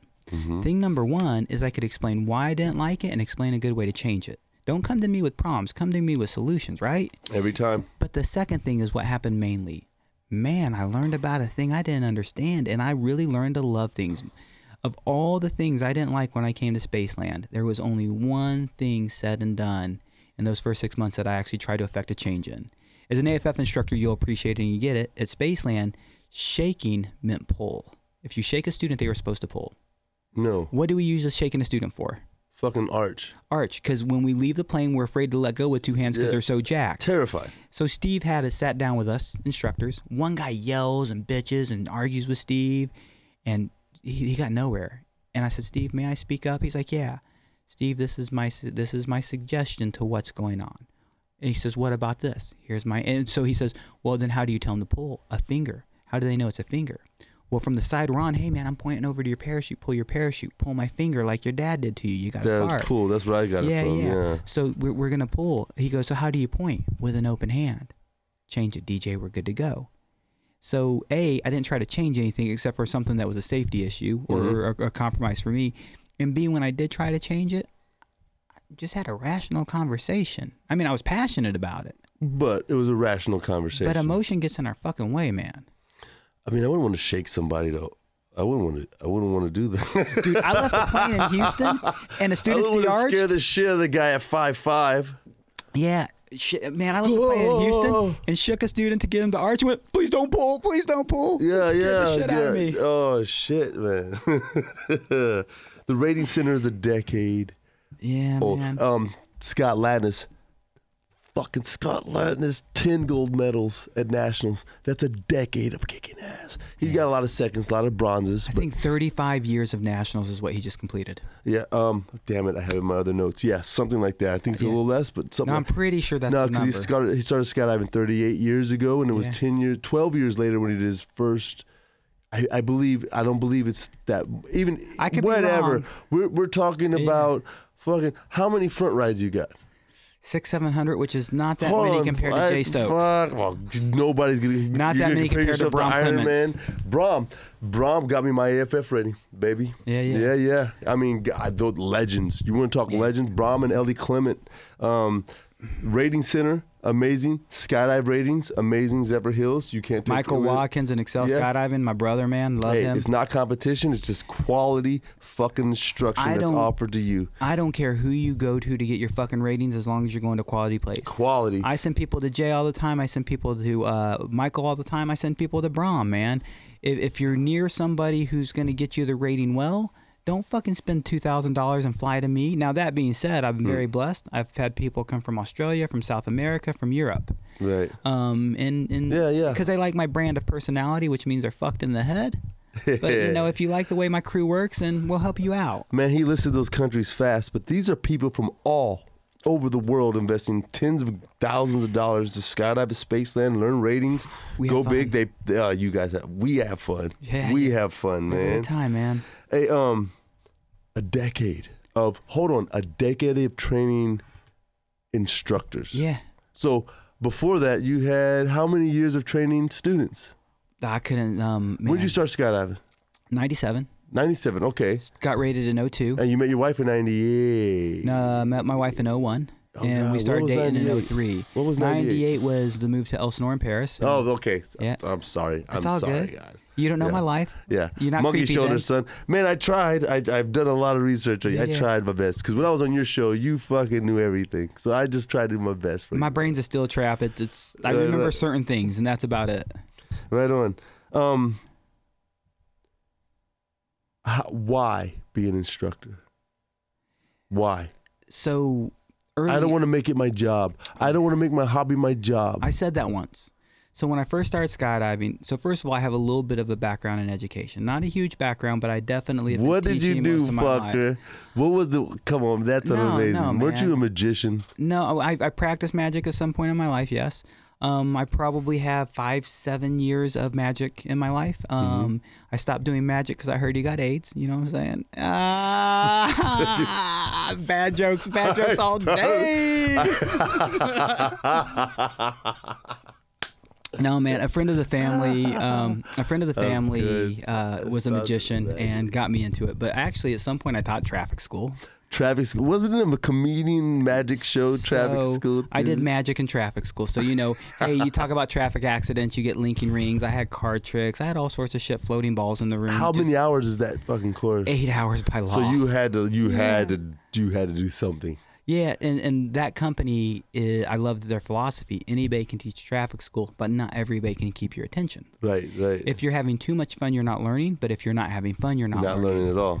So at some point, I'm like, and I have other teaching background. At some point, I'm like, man, I love teaching. I love skydiving. I want to make this my job. And then I suddenly said, I don't want to make my passion my job. And then in 2000 and uh, what is the reasoning for that? man? Because at some point it's a job. At some point it's work. At some point it becomes grading. There's no doubt in my mind. There's. But times isn't I it have to not get better than what you're fucking doing though? It's better than a cubicle and better than a ditch. Yeah. So who gives a fuck if it becomes your job? But at the same time, if I had never gone to the other way, if I'd never worked the jobs I did, I would wouldn't never have the know what you were running from. You I got it, man. So if I never worked in the oil fields, I would not understand Mm-hmm. how good I have it in the tunnel. Yeah. So Hundred percent. in 2002, if I remember the year right, 01 or 02, a guy named Lee Whirling, Skypunk is what we know him as. Skypunk went in on a base jump in Florida. He's from Indiana. He's a buddy. I, I didn't know him as well because I'm new to the, the crew there, but definitely a super good dude. I loved him. And Skypunk lived life to its fullest. Mm-hmm. And in his passing, you know, a lot of my friends mourned way deeper than I ever could because they had a decade with him. But I was like, man, the respect and the love this man had, and the respect and love that he gave, and the passion he lived life. And I'm like, you know what? I've always wanted to try it. Fuck it, I'm going to try it. I'm going to go skydive for a living. And, and absolutely fell in love and, and had a passion for it. It's amazing. So instead of taking the death and running away and saying this isn't for me, it fucking emboldened you. inspired me. Not in just emboldened, but inspired me. So Yeah. initially, it was the passion to live life, and then I got burnt out, and you know those over over those years. And then what I learned is it's not the about the passion of skydiving anymore. It's the passion of life for me, Mm-hmm. because a lot of us want to share, and, and how it started for me. I want to share this dream of flight with you. I want you to understand what I can do and what my friends can do, and and what what's that was such a wonderful passion to share. But then, as time changed, I met my wife through skydiving. I met my best friends through skydiving. I met my life through skydiving. Skydiving has not only given me all these valuable people, but it's given me my valuable lessons. The passion, patience, and understanding I have, which is nowhere near what I need it to be and nowhere near good enough, man. I'm still fucking struggling every day with this All shit of us. but all of the growth I've had has been through the understanding of the sport. So I now want to teach new jumpers, not because I want them to get skydiving out of it, Mm-hmm. but the life reward, the life lessons, the life payment. Yeah. So it's it's going to take people years of being in the sport to get there. Yeah. So I went from training students to training instructors. You know Matthew Peterson? Yeah, I know. I love Matt. Peterson, man, we were sitting in the loading area one day. He elbows his tandem student. Yo, see that dude? Points at me. He trained all of us on this level tandem instructor. yeah, yeah. And I looked around, dude, and there were fucking six tandem instructors besides me. Nice. And what that meant is by extension, I took seven people on a tandem on that skydive. Some of them to this day Yeah, fucking A, are rad. jumpers. Some of them are examiners. No, Dude, I've trained super people rad. with gold medals. I've trained people with world records. Super rad. I've trained people who have changed their lives. Yes. so the passion yes, of life Yes, yes. is what yes. inspires me now. And you know that passion goes on. It's like an energy that you touch somebody with, and it glows on them, and they touch somebody else, and they Yeah. touch somebody else. You can see it. So the Ghetto Birds, um, my crew. Remember Ghetto Boys? The ghetto, Ghetto- ghetto, yeah, you ghetto, get ghetto, Ghetto Boy, yeah, yeah. Bushwick Bill. Oh yeah, Batch. yeah. So, um, they took my first jump course. Yeah. All of them. Most of them. Most of them. Now there's like 20 fucking ghetto birds. I don't know about all the new ones, but the under 10, Mm-hmm. I took them from zero to AFF TIs. Man, I've I've trained like s- I'm like I've taken maybe seven guys from zero to AFFI. Yeah. Like I wasn't there the whole journey, of course. But I got them through and inspired Sure. them enough and t- and showed them that I loved it so much that they kept with it. And it's fucking cool getting these texts from these guys about their jumps and shit, and they're ripping it up. And now, dude, I mean, I'm 13 years in, right? Yeah. So I got guys with four or five thousand jumps. Like, they're my students are passing me in jumps because I'm in the tunnel now. Yeah. You know, I'm not grinding as much as I would love. They're passing me, man. grind. I'm more of an administrator now. Dude, yeah, I'm I'm an ob- observationalist now. I'm just watching these guys and just commenting on it. Yeah. You know, they're taking to new fucking levels. A decade old. How many instructors have became examiners? I've seen some pictures on your site that these ex- you do examiner. Listen, an examiner is a fucking professor. Who trains professors? Who trains a fucking professor? If who trains the head of fucking brain surgery at uh, at, at Boston College? Who trained that guy? The most who you brain are. surgeon. That's who you are. Yeah. That's what you fucking do. You create brain surgeons because um, AFFIs, dude, you got to overcome psychology, psychiatry. I'm more of a counselor than I am an instructor when I do AFF, okay. right? Define what is fear to you. False expectations appearing real. Okay, It's an fucking That's acronym. cool, but okay, we are But that's what it mired in fear. We wait. We walk in the DZ or the tunnel in the morning, and we go waist deep in fear. These people are scared, and we're their one. We're their hero. Yeah. right? Okay, so if you're that person, I mean, I don't know how to explain this question, but what is fear and how do you overcome it with your the the very experienced 3000 jump AFF wannabe instructor wannabe that's scared he's going to fail, right? So I understand the question for sure. And first of all, that acronym means a lot. False expectations appearing real. Think about any time, and I have this conversation with new jumpers, with instructors, with whoever. Think about every time you've had fear in your life. In hindsight, it was a false expectation that appeared real in the moment it existed. the anticipation. If you can put that false expectation aside and go in with no expectations, Now you have no nervous energy. Now you're going in with curiosity. Now you're going in with passion. How do you do that? I what are the want that. magic words that transfer somebody's brain So- from "I'm going to die" to "This is brand new and it's fucking So- rosy"? Jay Stokes taught me a thought process, and then I expand on it myself. Okay. And Jay likes to tell new jumpers, "You have butterflies in your stomach, and so do I. Yours are flying around banging heads. Mine are in formation." Now, here's where it comes to the next level for me. son. Get the fuck out But of how here. do you get information? That's the problem, right? And here's how it works for me. When you're in a fear zone, when you're in a fear point, what if I I will do this? What if this I will do this? What if this I will so every time you get a what if, you answer it. right? If you answer the doubt in your mind with That's how you put 'em knowledge in you know, now you got your butterflies in formation. And when they're in formation and that bullshit happens, you can go, boom, I know where that bird is. I know where that butterfly Yo. is. I liken that to gear fear. So for years, Still ghetto bird status, homie. I jump two hundred dollar parachutes all the time. I've got a lot of cutaways on old, old Sabre ones, Mm-hmm. Sabre ones that should have been retired, but I couldn't afford to skydive, man. Uh, my first rig was a Sweet Hog. Damn. yeah, no shit, and I got it for hundred dollars that I mowed off. I mowed off to get that rig, right? Then I bought a old javelin, man. Um, the gear fear, the gear fear. I put it Oh, I don't need that. I was just looking at the picture on there, man. It's a fun picture. That is a fun picture. We'll get there. But my gear fear, I put it in formation. Did I cock my pilot chute? Fuck yes, I cocked my pilot chute. Did I flake my canopy? Yes. Did I flake the nose? Of course I did. Is the slider flaked? Yes. Are my toggles stowed correctly? Yes. I put them in formation. I got rid of gear. Well, actually, hold on, hold on, hold on, hold on. When I was jumping cheap shit, you just get out of the plane with gear fear. It's called diving for dollars. You just fucking go shoot video and hope the shit opens. But now that I've got quality gear, Yeah. right? I've got I've got a PD velocity, I've got a micron, you know, I've got a PD reserve, I've got I've got L&B on my wrist, um, I've got Cypres on my back. It's it's easier to put the birds in formation when you've got these fucking dealers around you, right? Sure, like, yeah. oh, oh, it's easy to put your canopy in formation if you jump. So I was talking to a guy earlier today at the drop zone, older dude at uh, Texas skydiving, and he's like, "Yeah, I had a silhouette. Is that a parachute? Yeah, silhouette. Or Were you were you over at Lexington? I was at Is that where you- Lexington Okay, today. cool, man. Yeah. David Moore, what a good dude. David's the best. I love David, man. Cecily, the best. I, ta- I trained them both as instructors. Did you? Yeah, Good for you. I trained uh, both of them for tandem, both of them for AFF. Good for you. Cecily yeah. just got her shit. Te- Cecily just got her tandem. She got her AFF earlier this year Yeah, in yeah. She did her tandem in Houston, and I actually didn't do her tandem rating. My company did. Right. Hank and uh, I don't know if you know Pruitt. Shout out to Yeah, Pruitt. yeah, Hank. no, no, no, no. And uh, Aaron, Aaron is uh, my. I have a Spanish examiner now, and that's Sweet. she's Mexican. I saw the picture. I, I, I think we have the picture. We might find Sweet, sweetheart of a girl. Yeah. Um, but yeah, man. So you were you were talking to an old fella there. Yeah.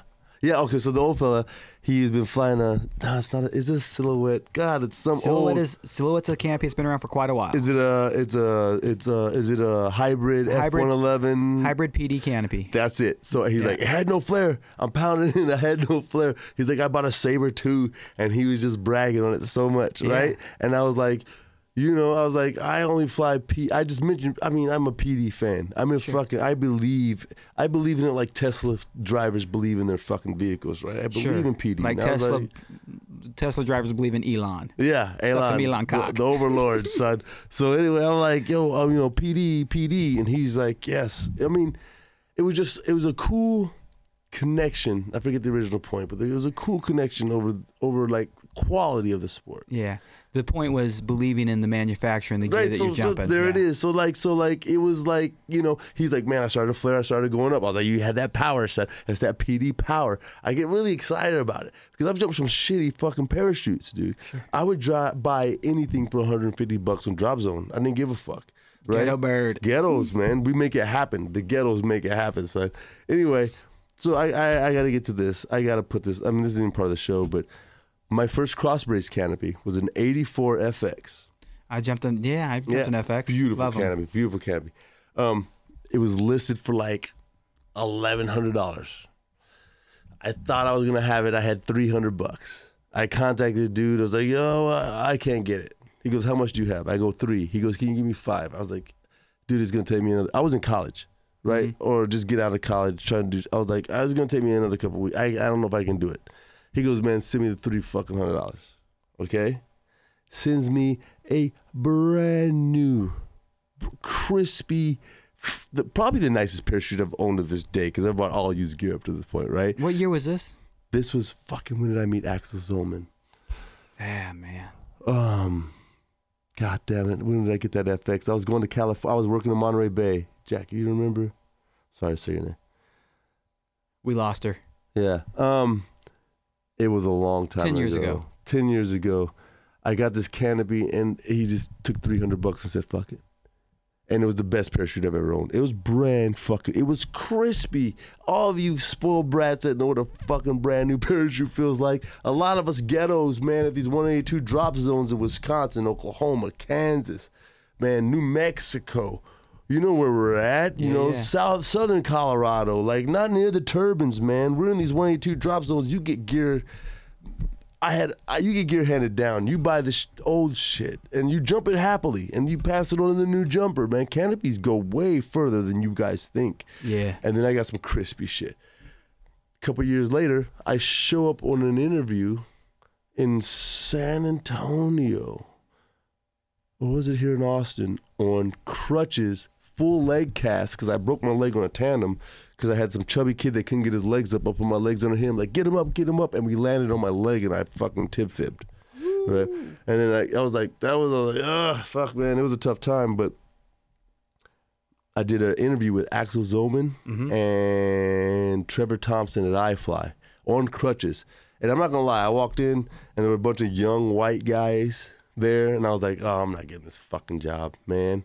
I'm on crutches. They're all fit looking. They're way younger than me. I'm way too old for this shit. And I've been told not to mention skydiving at all in the interview. I've been um, Aaron Necessary. Shout out Aaron. Told me don't don't mention skydiving. Like get the job. Just be you. Don't mention skydiving. As soon as I sit down, I skydive. Right? I couldn't help it, man. Axel fucking Zohmann was there. I met him in Eloy maybe eight years before that. Before he sold me the canopy, him and Yoko were there training um, freestyle shit. And I saw it. I got out after them as a as a fun jumper in a sit fly, and I didn't pay attention. I just watched her, and he stayed right there, and she was flipping and spinning, and he didn't move. And I was like, "How the fuck are they doing that?" I didn't believe that people could stay stable in a sit the whole skydive. I thought it was a momentarily moment. I thought you would Sit flies are a moment in life. yeah, it was like ah, and you laughed about it, and then I didn't know you could hold it the whole time. No shit, dude. No shit. How many jumps you got then? Uh, that was 120, 130 from a Cessna drop zone. We get 20. We're getting out at eight five. Ten's a good day. Oh, tens never. Uh, yeah. tens for tandems who pay full price. I was an IAD student, right? And back in the day, for me, it was fifty dollars a jump. Fifty dollars a jump. I show up with fifty bucks a jump, man. The instructor would be like, ah. I tell this story, man. I was spinning out of control. I was like, how do I fix it? He's like, stick a leg out. It, it was, it was, um, it was, it was equivalent to the tunnel instructor telling you pay for coaching. That dude's like, you're not jumping with me. You pay for coaching, man. Mm-hmm. You know what I mean? I was like, I'm not paying for coaching. He's like, stick a leg out. that's that's all I fucking had. You know what I mean? And then I see them doing sky ballet is what I thought. And mm-hmm. like, and then I saw her. The first person I ever saw swoop. I'm gonna have Yoko on the show. The first person I ever saw swoop upon was Yoko Okazaki. I was in canopy behind her, and she did like some big 270 in Eloy and drug her feet on the pond and landed. And I landed next to her, and I was blown the fuck away. Man, it was fucking crazy. Yeah, so um, Axel sold me my first cross brace canopy, and I want to bring it to this canopy progression. It's fucking killing us. It's still killing us. We're getting better. We're way better. So over the last ten, so excuse me, over a ten-year span, we had somewhere near a fifty percent fatality rate due to canopies. Yes. In the last three years in the U.S., it's twenty-four percent. So my question is this: Was it because the new canopies were so hyper performance and un, uh, not respected? They weren't ready for them. It wasn't even the performance level. So canopy technology has advanced significantly over the last twenty plus years, but canopy education did not, Not advance until recently. Exactly. So I'm saying, were the canopies too badass before the education? Yes. So these guys had to figure out the new canopy education by slamming in. So they're heroes. To a point, yeah. Um, a big part of it is, is education was available because in '98 I was getting canopy coaching. This is pre-internet, son. But 98, 99, it, it's it's not even pre-internet. Pre-internet, yes, but if you have a passion and you have a love and you want to learn, you will find it. I started getting campy coaching from the very beginning because I had a passion and a love for flying a wing. And what it really is is coaching was a thing we didn't do. Coaching is a thing we didn't get in the sport, and coaching is really a modern thought process. I remember mm. for years trying to convince people to get coaching, not through me, just through anybody. Anybody. To now, last year or this year, said and done, if the numbers stay the same over years, this year I'll do somewhere between 20 and 25 canopy courses myself, not my company, just me. And I'll do somewhere around 100 days of individual canopy coaching. What the fuck, dude? I couldn't get that done in 10 years at some point in my life. Mm. So today's day and age of, of education, that now God bless the tunnel. I, lo- people curse the tunnel, and if you're a skydiver and you're cursing the tunnel, you're a fool. You're an idiot. And if you're a tunnel instructor cursing the skydivers, man, You're we one love, my friend. Yeah. But man, the thing, Well, they don't many understand. many things I love about the tunnel, but one thing and for certain I love about the tunnel is the tunnel has really taught people the value of coaching, and as tunnels have expanded, coaching and skydiving has expanded. And, and yes, it's my living, but I don't fucking care about that because I don't make tons of money doing it. No, no, but but people, People are, are safer safer. There's less, around my less wife safer. Helicopter rides. There's less poundage. There's less collisions. Yeah. Well, there's still poundage after hours, you know what I'm saying? Yeah. yeah, yeah. yeah. You ever been in the RV park? All right, man. Um, Rantoul. What have we lost with the convention? So a it'll never happen again. There, there's so many reasons why it won't happen again, and Don Curlin, God bless him, did a great job organizing it. So the days of the large boogies are almost disappeared because once upon a time the boogie existed because turbine drop zones were very inaccessible. Right. Now the vast majority of states have turbine drop zones. Right. It used to be you'd have to drive a day to get to a turbine. Now you can drive Right. hours, if So the- not 20 minutes. Right. So let's back up. Let's back up. Um, World Freefall Convention. Yep. Um, like you're saying, most drop zones were 182s, and then these guys Mm-hmm. started in Oklahoma. And this is why the Oklahoma records are impossible to break because these fucking guys did it 30 years ago at the freefall conventions. They bring in every turbine in the fucking country. Is that right? So the From Mullins to the Hills to the to the So, O- Nelsons. Oklahoma really actually has the heritage. Not for that, it has the uh, Mus- Mus- Muskogee. Is that the name of the town? Muskogee. Thank you. It's the Nationals. So there was a lot of nationals. Nationals, because it uh, was halfway in between the country. Yeah, yeah. And that's why the record was set. the free fall conventions were Quincy, Illinois, Rantoul, Illinois. So they were never in Oklahoma. Not to my okay, so so. I'm after those both events, but okay, yeah. so Yeah. it was the Nationals in Oklahoma, but it was Rantoul and Quincy. yeah, Please talk on that before we get out of here, dude. So at its because we're never gonna see it, guys. Uh, We're never gonna. I'm never gonna fucking see it. You have no idea. I mean, you can't replicate the first iPhone coming out. No. You can't replicate the fucking flat screen TV. You can't replicate a free fall convention. I'm gonna remember the years lightly wrong, but I'm within one to two years of getting this right. Okay. 99, 2000, somewhere in that range.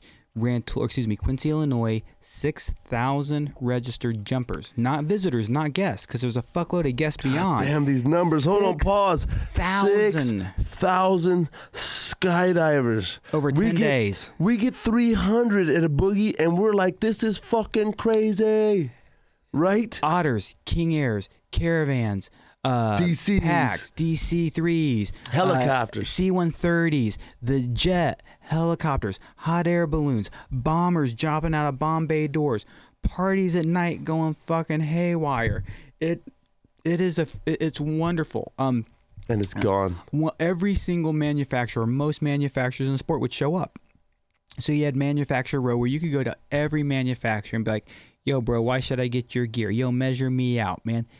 Getting measured by a if you're getting gear and you're getting measured by your homie, you're doing it wrong. Mm-hmm. Get measured by a dealer, and not only by a dealer, but a dealer who specializes in that rig. Because Infinity measures different than uh, a UPT measures different Right. than Sunpath. Of course Get do. a specialist. But what better specialist than to go to the convention and say, Yo, Velocity Sports Equipment, I love your Infinity. Measure me. Tell me about your rig. Yo, Sunpath, I love the Javelin. Yo, UPT, I love. So it was this huge gathering. Parties at night. Mecca. Off the fuck. Dude, hypnotist shows, bands, concerts, man. It's not a child friendly place. Uh, it was wonderful. And the thing, oddly enough, I miss the most about the World Free Fall Convention is waking up every morning at eight o'clock over the PA system. They played Israel. I can't say his last name Hawaiian. Somewhere over the rainbow on the ukulele. Did they everywhere? That is the start every fucking morning. Yeah, Somewhere. Yeah. Oh, uh, you're getting up to skydive Yeah, every morning. yeah. Fuck yeah, because I am a boogie dude. I love the energy of a boogie. Yeah. I don't care what it is. I don't care about the jumps anymore. I don't care how big we shred. If you're fucking giggling, I'm giggling and I'm having fun. man. It ain't about the quality of the skydive. It's about the quality of the friends on the skydive. That's all One hundred is. percent for me, man. That's all it is. So, real quick, how many times? Do I have or Yeah. do um Total. Man, thirty five hundred.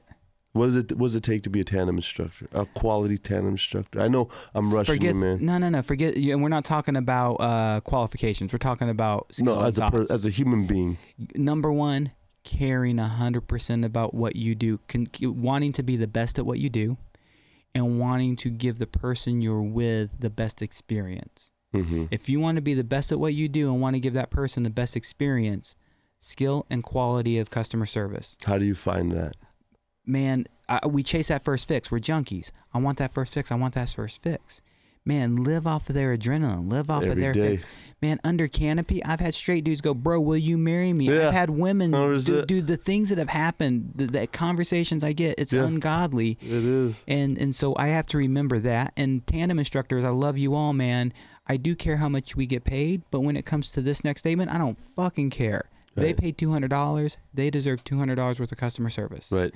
Hundred percent, man. I got to remember, this is their anniversary. This is their celebration. Biggest this deal is in their their fucking life. You are making their dream come true. Remember the first time you dro- walked onto a drop zone? Remember the first time you? Wa- dude, I remember walking on a DZ with a bag that had a helmet and altimeter in it, and I was the king Fuck of yeah. the fucking world. And then why are you fucking crushing on that dude's Oh, dream? ever. Why are you mocking him, man? Uh. yeah, he's got some old gear. Yeah, his shit looks ratty, but man, you don't say. Well, one of the things I hate. No, you can't do that. Hey, bro, a 50 jump wonder. I want to swoop. Cool. I'll show you how. Yeah. Here's it's a how. long road. Don't tell him no. Don't even tell him not yet. Tell him this is how we learn. Cool. Yeah. You know, and and I I'll park on that for one second because people think I'm crazy when I say that. I want I'm a 50 jump wonder and I want to learn to swoop. Here's how you start. For me to swoop well, I have to get to my setup point at the right place at the right time to turn to swoop. Accuracy is paramount to being a good swooper. Right. So as a new jumper at 50 A hundred jumps, fucking percent. focus on a strong pattern and a strong bit of accuracy because it's my pattern accuracy, not just my landing accuracy, Right. that gets me to my setup point. So strong pattern work, strong. Right. So at 50 jumps, I can start showing you the way. Right. Right. So- right. Right. What what kind of what kind of rotations do you do when you're having man, fun? the biggest thing I do is a 270. I get Okay. dizzy. I'm, I'm 44 years old, so I'm not an old man, right. but I've got some knee problems. I've, I've been told for years I need to get some knee surgeries. They're not horrible, but I definitely struggle with them. Um, But getting to that point to where you were you, you 270. You, you're what are you flying? uh, uh, Spectre 120 and Valkyrie 84. So okay, so on the Valkyrie, what you're like seven on the Spectre, you're at four. I was 2.7 once upon a time. No, I mean like on height on the oh, height, rotation. man. Uh, uh, no, on my fucking Spectre, you don't want to know. It's like three. Yeah, it's fucking low. I know it is. It's- it's that old It scares yeah. everybody, but Of the course. Spectre has no recovery arc. Exactly. So with the Valk, Valkyrie, man, I come from a day and age where we didn't have these nice altimeters. It's Uh-huh. about mm, look down that high.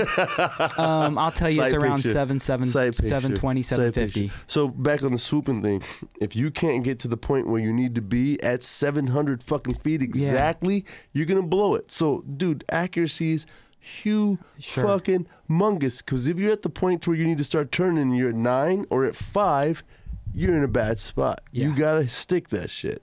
All right, AFFs. How many AFF instructor, um, just uh, student jumps, do you think you have? A total of student jumps a couple thousand. Okay, examiner jumps. Um, Jesus Christ, I man, I had to write these numbers down recently for an interview, and I don't remember them. Um, Okay. somewhere around 600 so- uh, front rides. Uh, AFF is hard Mm-hmm. because in an AFF course, I'll do somewhere around 15 jumps in a course. Only three of them are evaluation. The rest are training, Training jumps, right, evaluation. right. They're not hot yet. Yeah, exactly. So, um, What does it take to be an AFF instructor, a good AFF instructor? Same answer. Uh, uh, uh, wanting to be excellent, um, and wanting and being passionate for what people want, and the other thing for both of them is an openness to be wrong. This is life, bro. I, I I'm working with a lot of instructors right now, and and I've had people in my life tell me, bro, I've been doing this for four years. Great. I've, I've not been 21 ain't long, but I've been doing it for 21. I've had somebody tell me, I've been doing this for 20 years. I don't need no more help.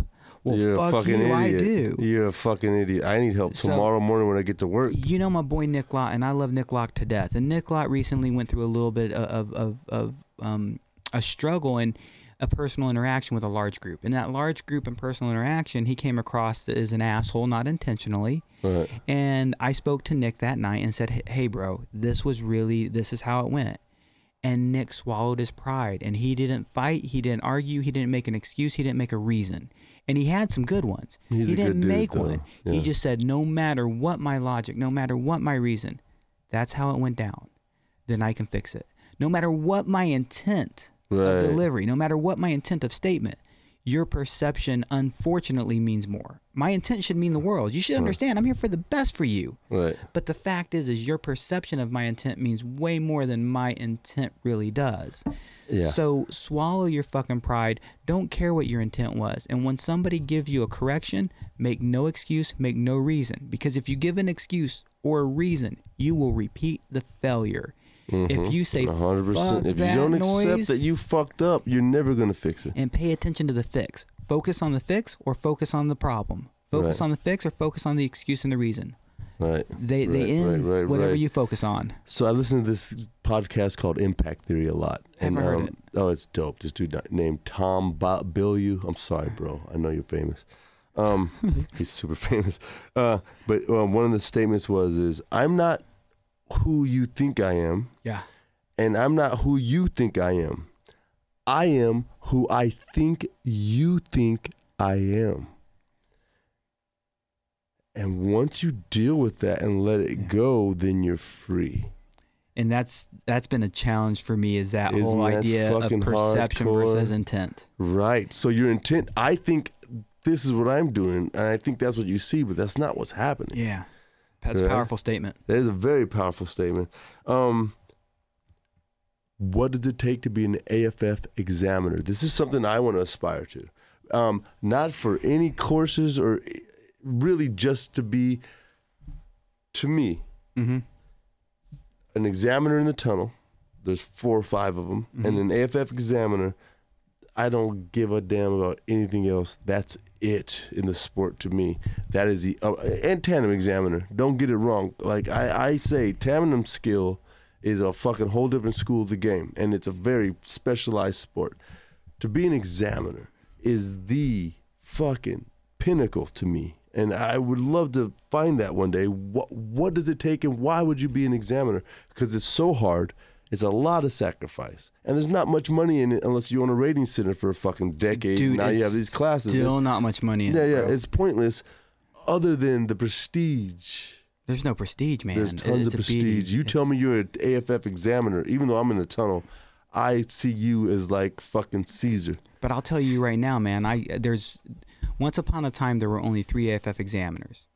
When I became an examiner, I was number 12 in seniority. At, at some point, people have retired, so I've moved up that list quite a bit. Okay. There's over 100 of us now. And I'm going to tell you right now, over 50% of them I have no respect for as an examiner, not necessarily a human being, right. um, because there's plenty of people out there running shitty courses, doing shitty jobs, and giving ratings away. Mm. And there Which is- you should never ever. You're you know- robbing a thousand people when you do that. You're not doing the instructor a favor. You're fucking the student. I tell evaluators. a thousand students, man, not Yeah. one. He's gonna talk to people for years now. Yeah. If you're training an instructor and you're not fucking them over on the skydive, which is not our full intent, but I, a lot of my Make them evaluators, fly. a lot of the evaluators are afraid to be too hard. And when they're afraid to be too hard in the sky, I say, if you're not fucking the candidate, you're fucking their student. Because when the student comes, son, it's Jaws. It's Godzilla. You can't.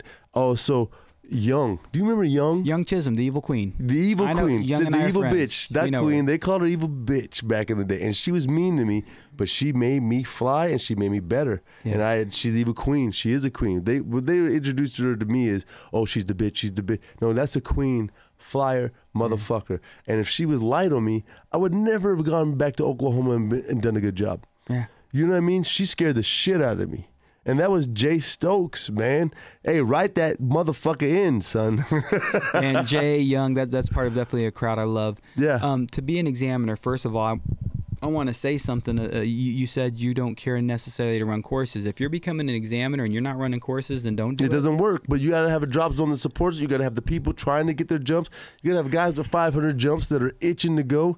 It takes a nationwide presence to get these people in, doesn't it? Because your No, people man. are coming from local Texas. I hustled. Dude, I started off as nobody and I'm still nobody said and done. I've built a reputation. First of all, for the rating center, I've always pe- preached and presented the rating center because the rating center has zero ego. Zero. It's an entity. I've, I've seen it. Entity. I am a human being, and no matter how egotistical I am or am not, I have an ego. The least, least egotistical man in the world still has an ego. So Right. if you promote me, you promote a potential ego. You promote a company, you don't. You book to come to book to train with me, you might be disappointed if I give you Hank, and if you don't know Hank, you'll love him. Right. But if I Hank- book you for the, best. rating center, whoever you get, you believe in a product and a brand. Guy Mm-hmm. Kawasaki selling the dream. Uh, that's a whole nother conversation. No, I love Kawasaki. Yeah, yeah, selling the dream. You sell a brand, you sell a product. You the Apple. People don't buy an Apple product because they believe in the product. They do it because they believe in a brand. I mean, their software evangelist was their title. So, so first of all, I started as nothing. I I had no support.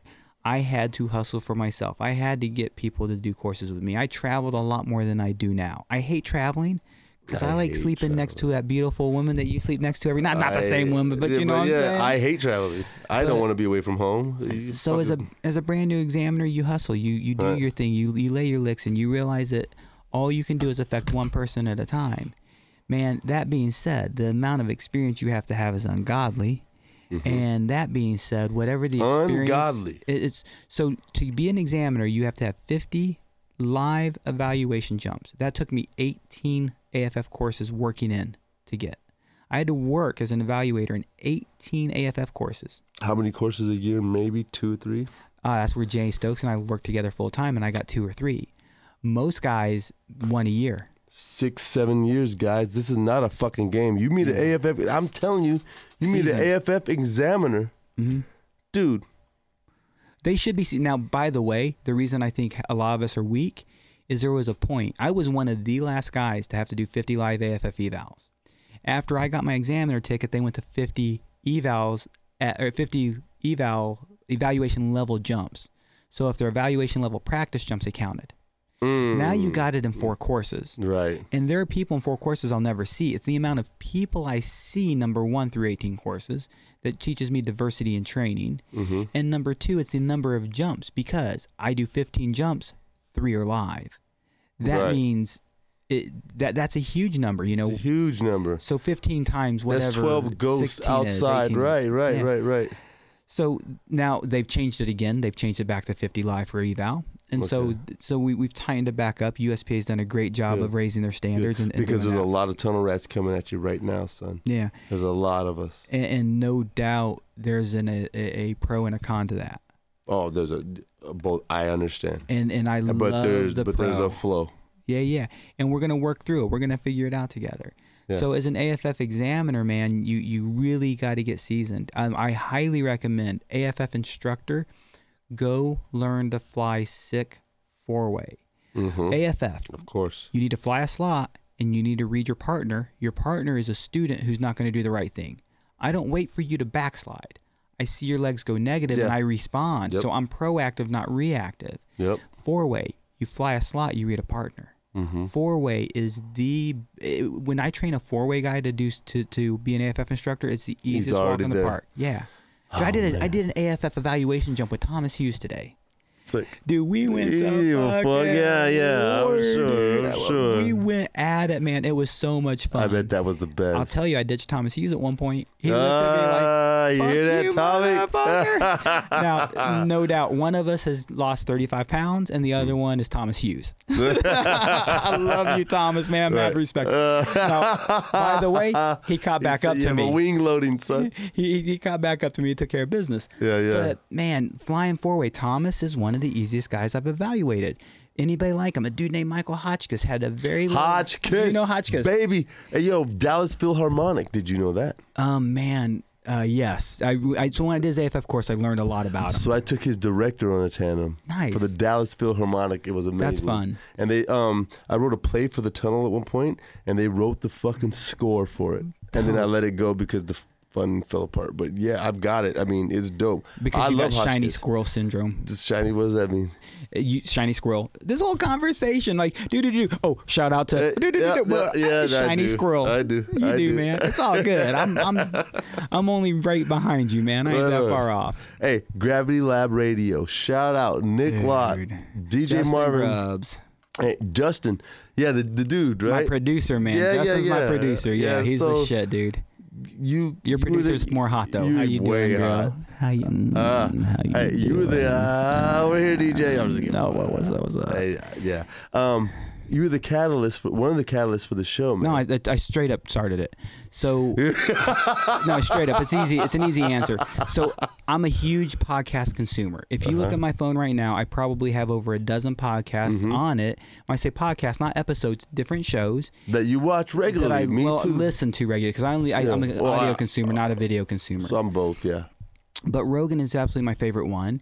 And one of the things Rogan says all the time, and mad respect to you because you did what I did. And what people would say, Rogan would say, You want to start a podcast? Fuck it. Grab your phone, it's got a recorder on it, set it in front of you, and hit record. Hit record, and then publish it. It's super easy. You asked how to publish this, and when I sent you Podbean, you're like, This is easy as fuck. Yeah. right? And I'm fucking everywhere now. so I so I want to do this. A boy of mine, and actually the picture up right now is Braden Smith uh, with Nick Braden. and Ben. And Braden actually, him and I wanted to start it together. Okay, moved really? away. Yeah. Yeah, yeah, yeah. We talked. We didn't start. Want to start here? We talked about it together. Right, right, right. He moved away, and I was actually going to do my first show. I put my iPhone in the room. I hit record on Facebook Live. I eventually extrapolated the audio and produced it. Now I have. You've seen what I have now. Of course, right, right. Full blown. And Ben was gonna Ben Nelson was gonna be my first guest.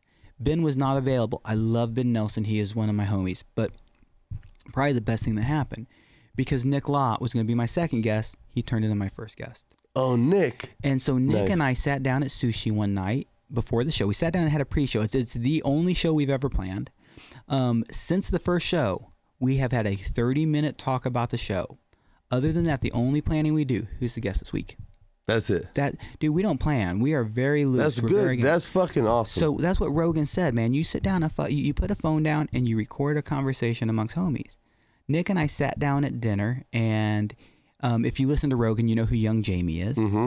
Young Jamie is his producer, for those of you who have no clue. And Nick, in the middle of our conversation, says, Bro, if this takes off and you do this, I want to be your Young Jamie. Mm. I said, Deal, except for you're going to also be co hosting as Young Jamie. Right, because he has. Nick fought and pushed back on that. really, he didn't want to be on camera So uh, not on camera, not talking. He didn't want to do anything but produce and talk on the rare occasion. with all the tattoos and piercings and the fucking. e- Oh, dude, he extra- hates the tattoos. extravagant shit he yeah, does. yeah. So Nick initially sits behind the desk, talks very little, and I talk to him more and more. Ben becomes our backup producer for when Nick travels, because you know Nick travels for iFly a lot. Right. And then Ben moves. When Ben moves, we're kind of fucked. We have no backup producer.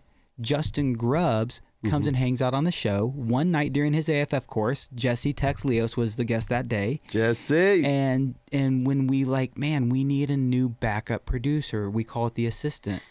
And uh, man justin's a tech nerd. You you've seen my setup. You need to be a tech nerd for what i roll. We roll two computers five monitors.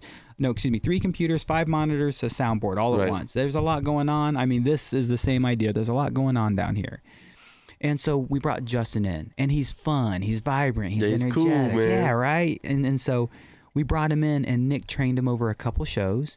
And one show, uh, Nick Justin goes, "I'm ready to run the board." Nick's gonna sit next to him instead of vice versa. And Nick said, "Fuck it, you know this shit. I'm gonna sit on the couch with the guest." nice.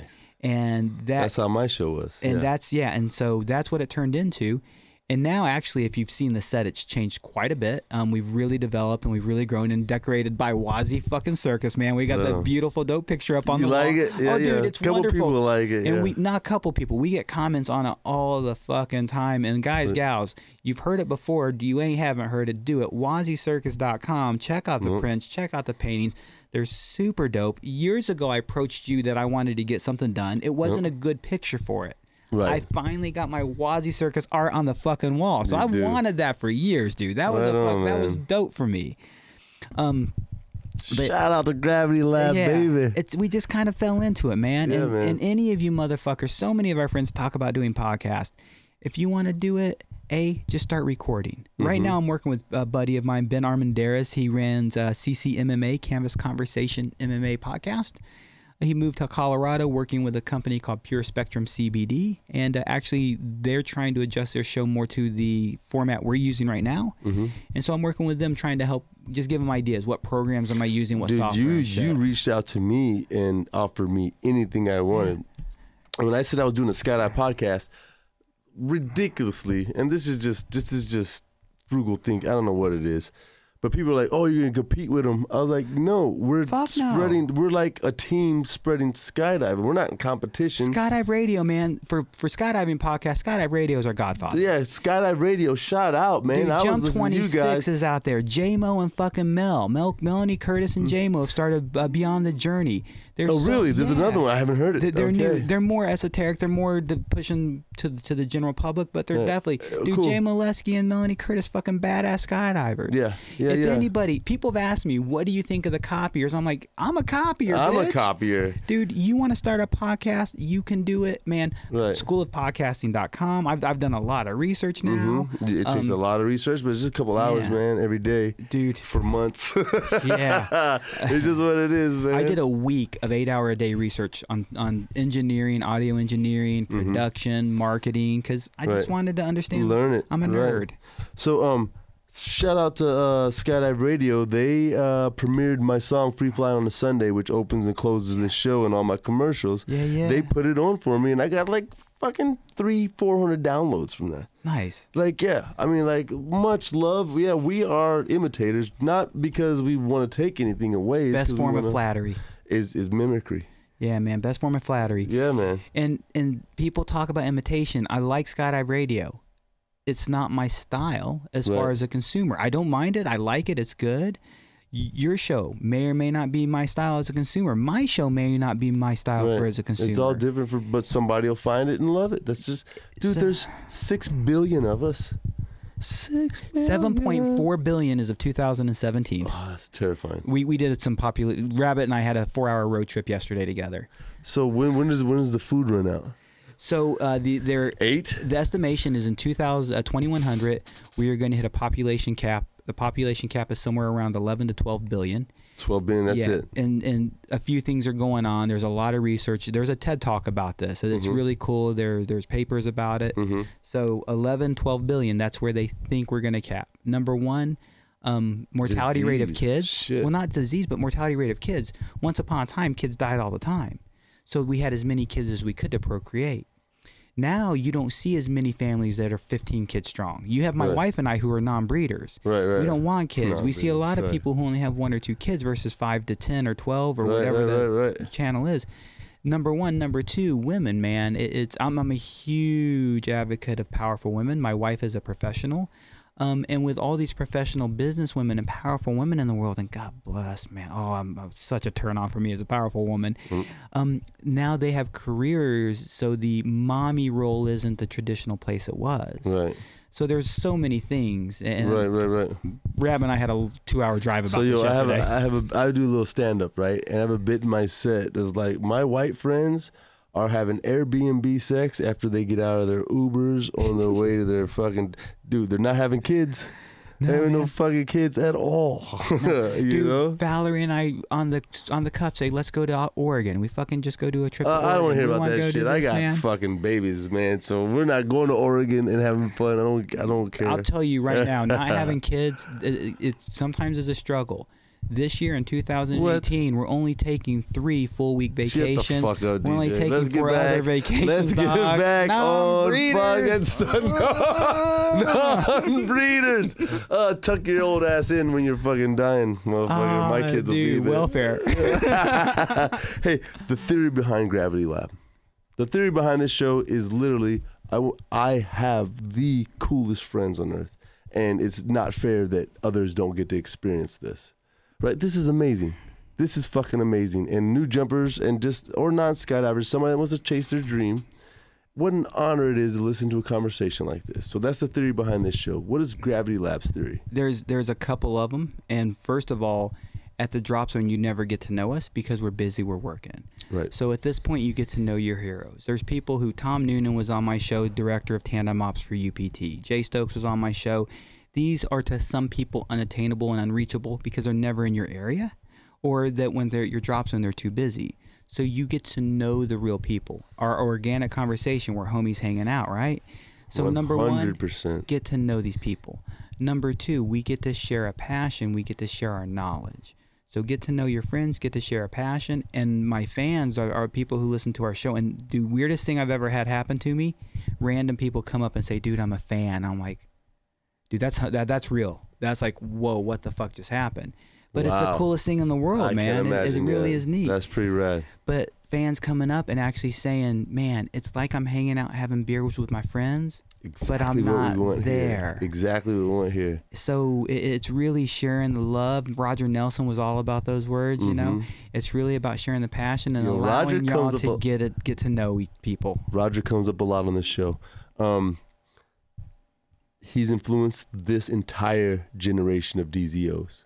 I believe that the Dude, the most of these guys have ran into him one Mhm. time in their lives, and he walked up and said, "Hey, I'm Roger. Do you want to fucking jump?" Yeah, And that has affected them from Joe Johnson to Mark Farr to My Scott wife. Latness. Okay, Val. Like Uh-huh. Roger is still influencing this fucking game. There's no coincidence that Skydive Space Spaceland Houston's building looks a lot like Skydive Chicago's. Zero and the logo, son. Uh, the logo the logo is actually designed by Adam Buckner in Option Studios. Shout out to my good man Adam. He actually does all my work for me too. Um, so that's that's partially a coincidence, I think. Okay. But um, uh, Roger and Steve consulted, and Steve or Roger shared with Steve what he could do. The STP program is modeled after the AFP mm. program. The Right. STP program, we're now five drop zones strong. Right. So Roger Nelson to this day continues to influence, Influence. what we do. He's Right. an innovator. He's a creator, man. He the, the dude's a fucking genius, and Rook is doing a wonderful job carrying on his legacy. Right. Right. Friday freak out. Hey, um, before we end, we're gonna, we're gonna I know you. We're gonna check something out. Let's check it out. Let's see what you got, man. out. This is an instructor one, so it's right up my alley. This is the kind Yes, of stuff this I is what like, you man. do. This is what you do. Yeah. All right. So this is an AFF jump. I believe the um loved javelin. All all my first rigs were javelins, but I'm noticing that a lot of the javelins flaps come open. So, man, I'm not even gonna say it's a lot of javelin flaps. A lot of student rigs, period, get beat up, get torn up. Students don't treat them well, so student gear gets ragged out. Instructors or schools don't change them often enough. Okay, Uh, this good. to me is That's not a a better way to javelin say issue. than what I was saying. Yeah. it- It's a wear and tear of student gear issue, and one of the reasons I love Steve Boyd is he invests in gear sooner than he has to to make sure our gear is good. All right, so here we go. They're in free fall. we got a main side instructor, man. He's holding on. He's grabbing his fucking cutaway. No, Is that what he just had his hand on for the practice touch? Watch. no, he's Yeah, he's scanning by it. He's just scanning. He ain't, The- he's in touching it. He's near it. He's not touching his cut. Dude, is that he's a not touching practice his main touch? handle. Oh shit. So we've got a toggle coming out now. Oh, No shit. secondary riser cover. Shout out to Infinity for secondary riser covers. Yeah, Kelly Farrington. Ah, right on. So the left toggle on the student is floating around, bouncing around his head, man. I've actually had a toggle come out free fall. Student waves, student pitches. uh huh. The main side instructor sees it, reaches up, unstows the student's right toggle, and now the student is actually flying stable. If this didn't go down, if this didn't happen, this student would have opened up with a built-in right-hand turn.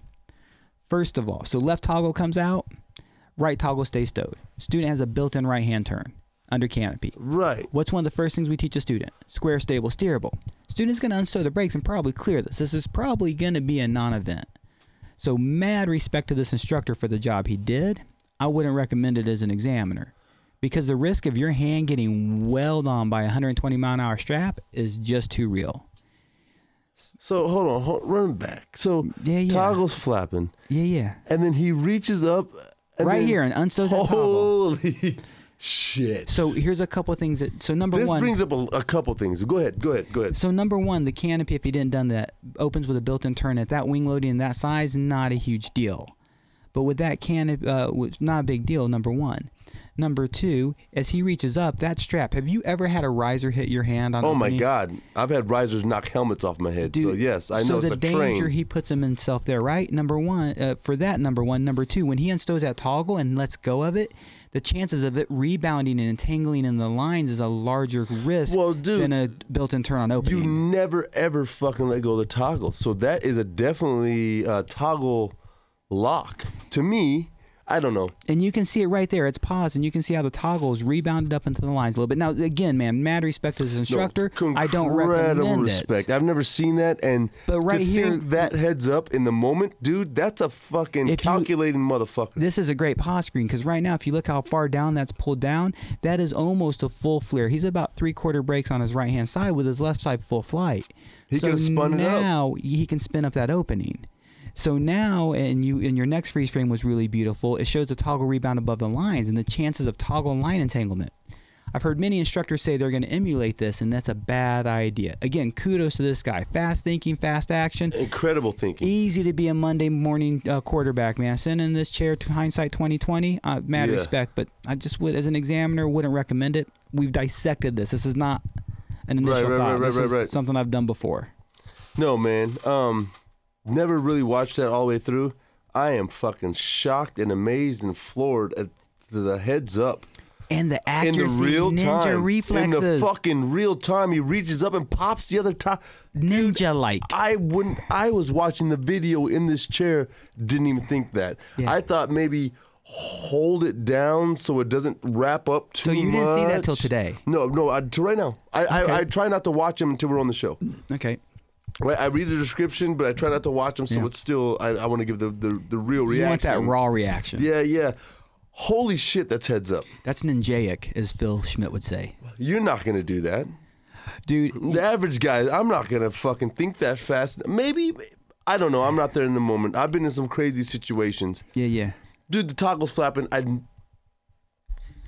Man, I, dude, I don't know what the fuck I would have done. I don't. I think I would just let it open. I think I should row through, not because of my hindsight of issues that he could have created, not because of my hindsight of what I see, Right. But because man, I wouldn't have thought that fast. The the speed he thought at, the ninja saying. reflexes he had.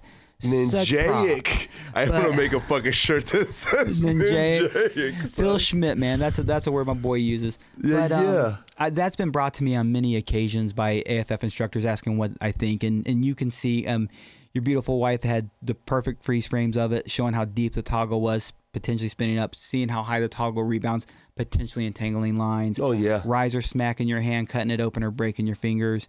Um, dude, I couldn't have done that job either, man. It, it's it, Yeah, shout out to that instructor. You're a motherfucking Yeah, beast, dude. I mean, that dude sh- sees shit in real time, slowly. That is Bruce Lee. Mm, I know kung fu. Ah, That's the Matrix kind of shit right there, yeah, man. yeah. So it's getting late. DJ Marvin, Yo, sir, why skydive? the door's open. um, why skydive? no, you could have left it there. We could have No. faded out the black and be like, "Fuck it, Wazzy Circus." no, man, it brings me peace. Yeah, It brings me calm. It centers Okay. me. It focuses me. That is Right. the real reason. beautiful. Latness said it is the reason for. Wait, what did he say?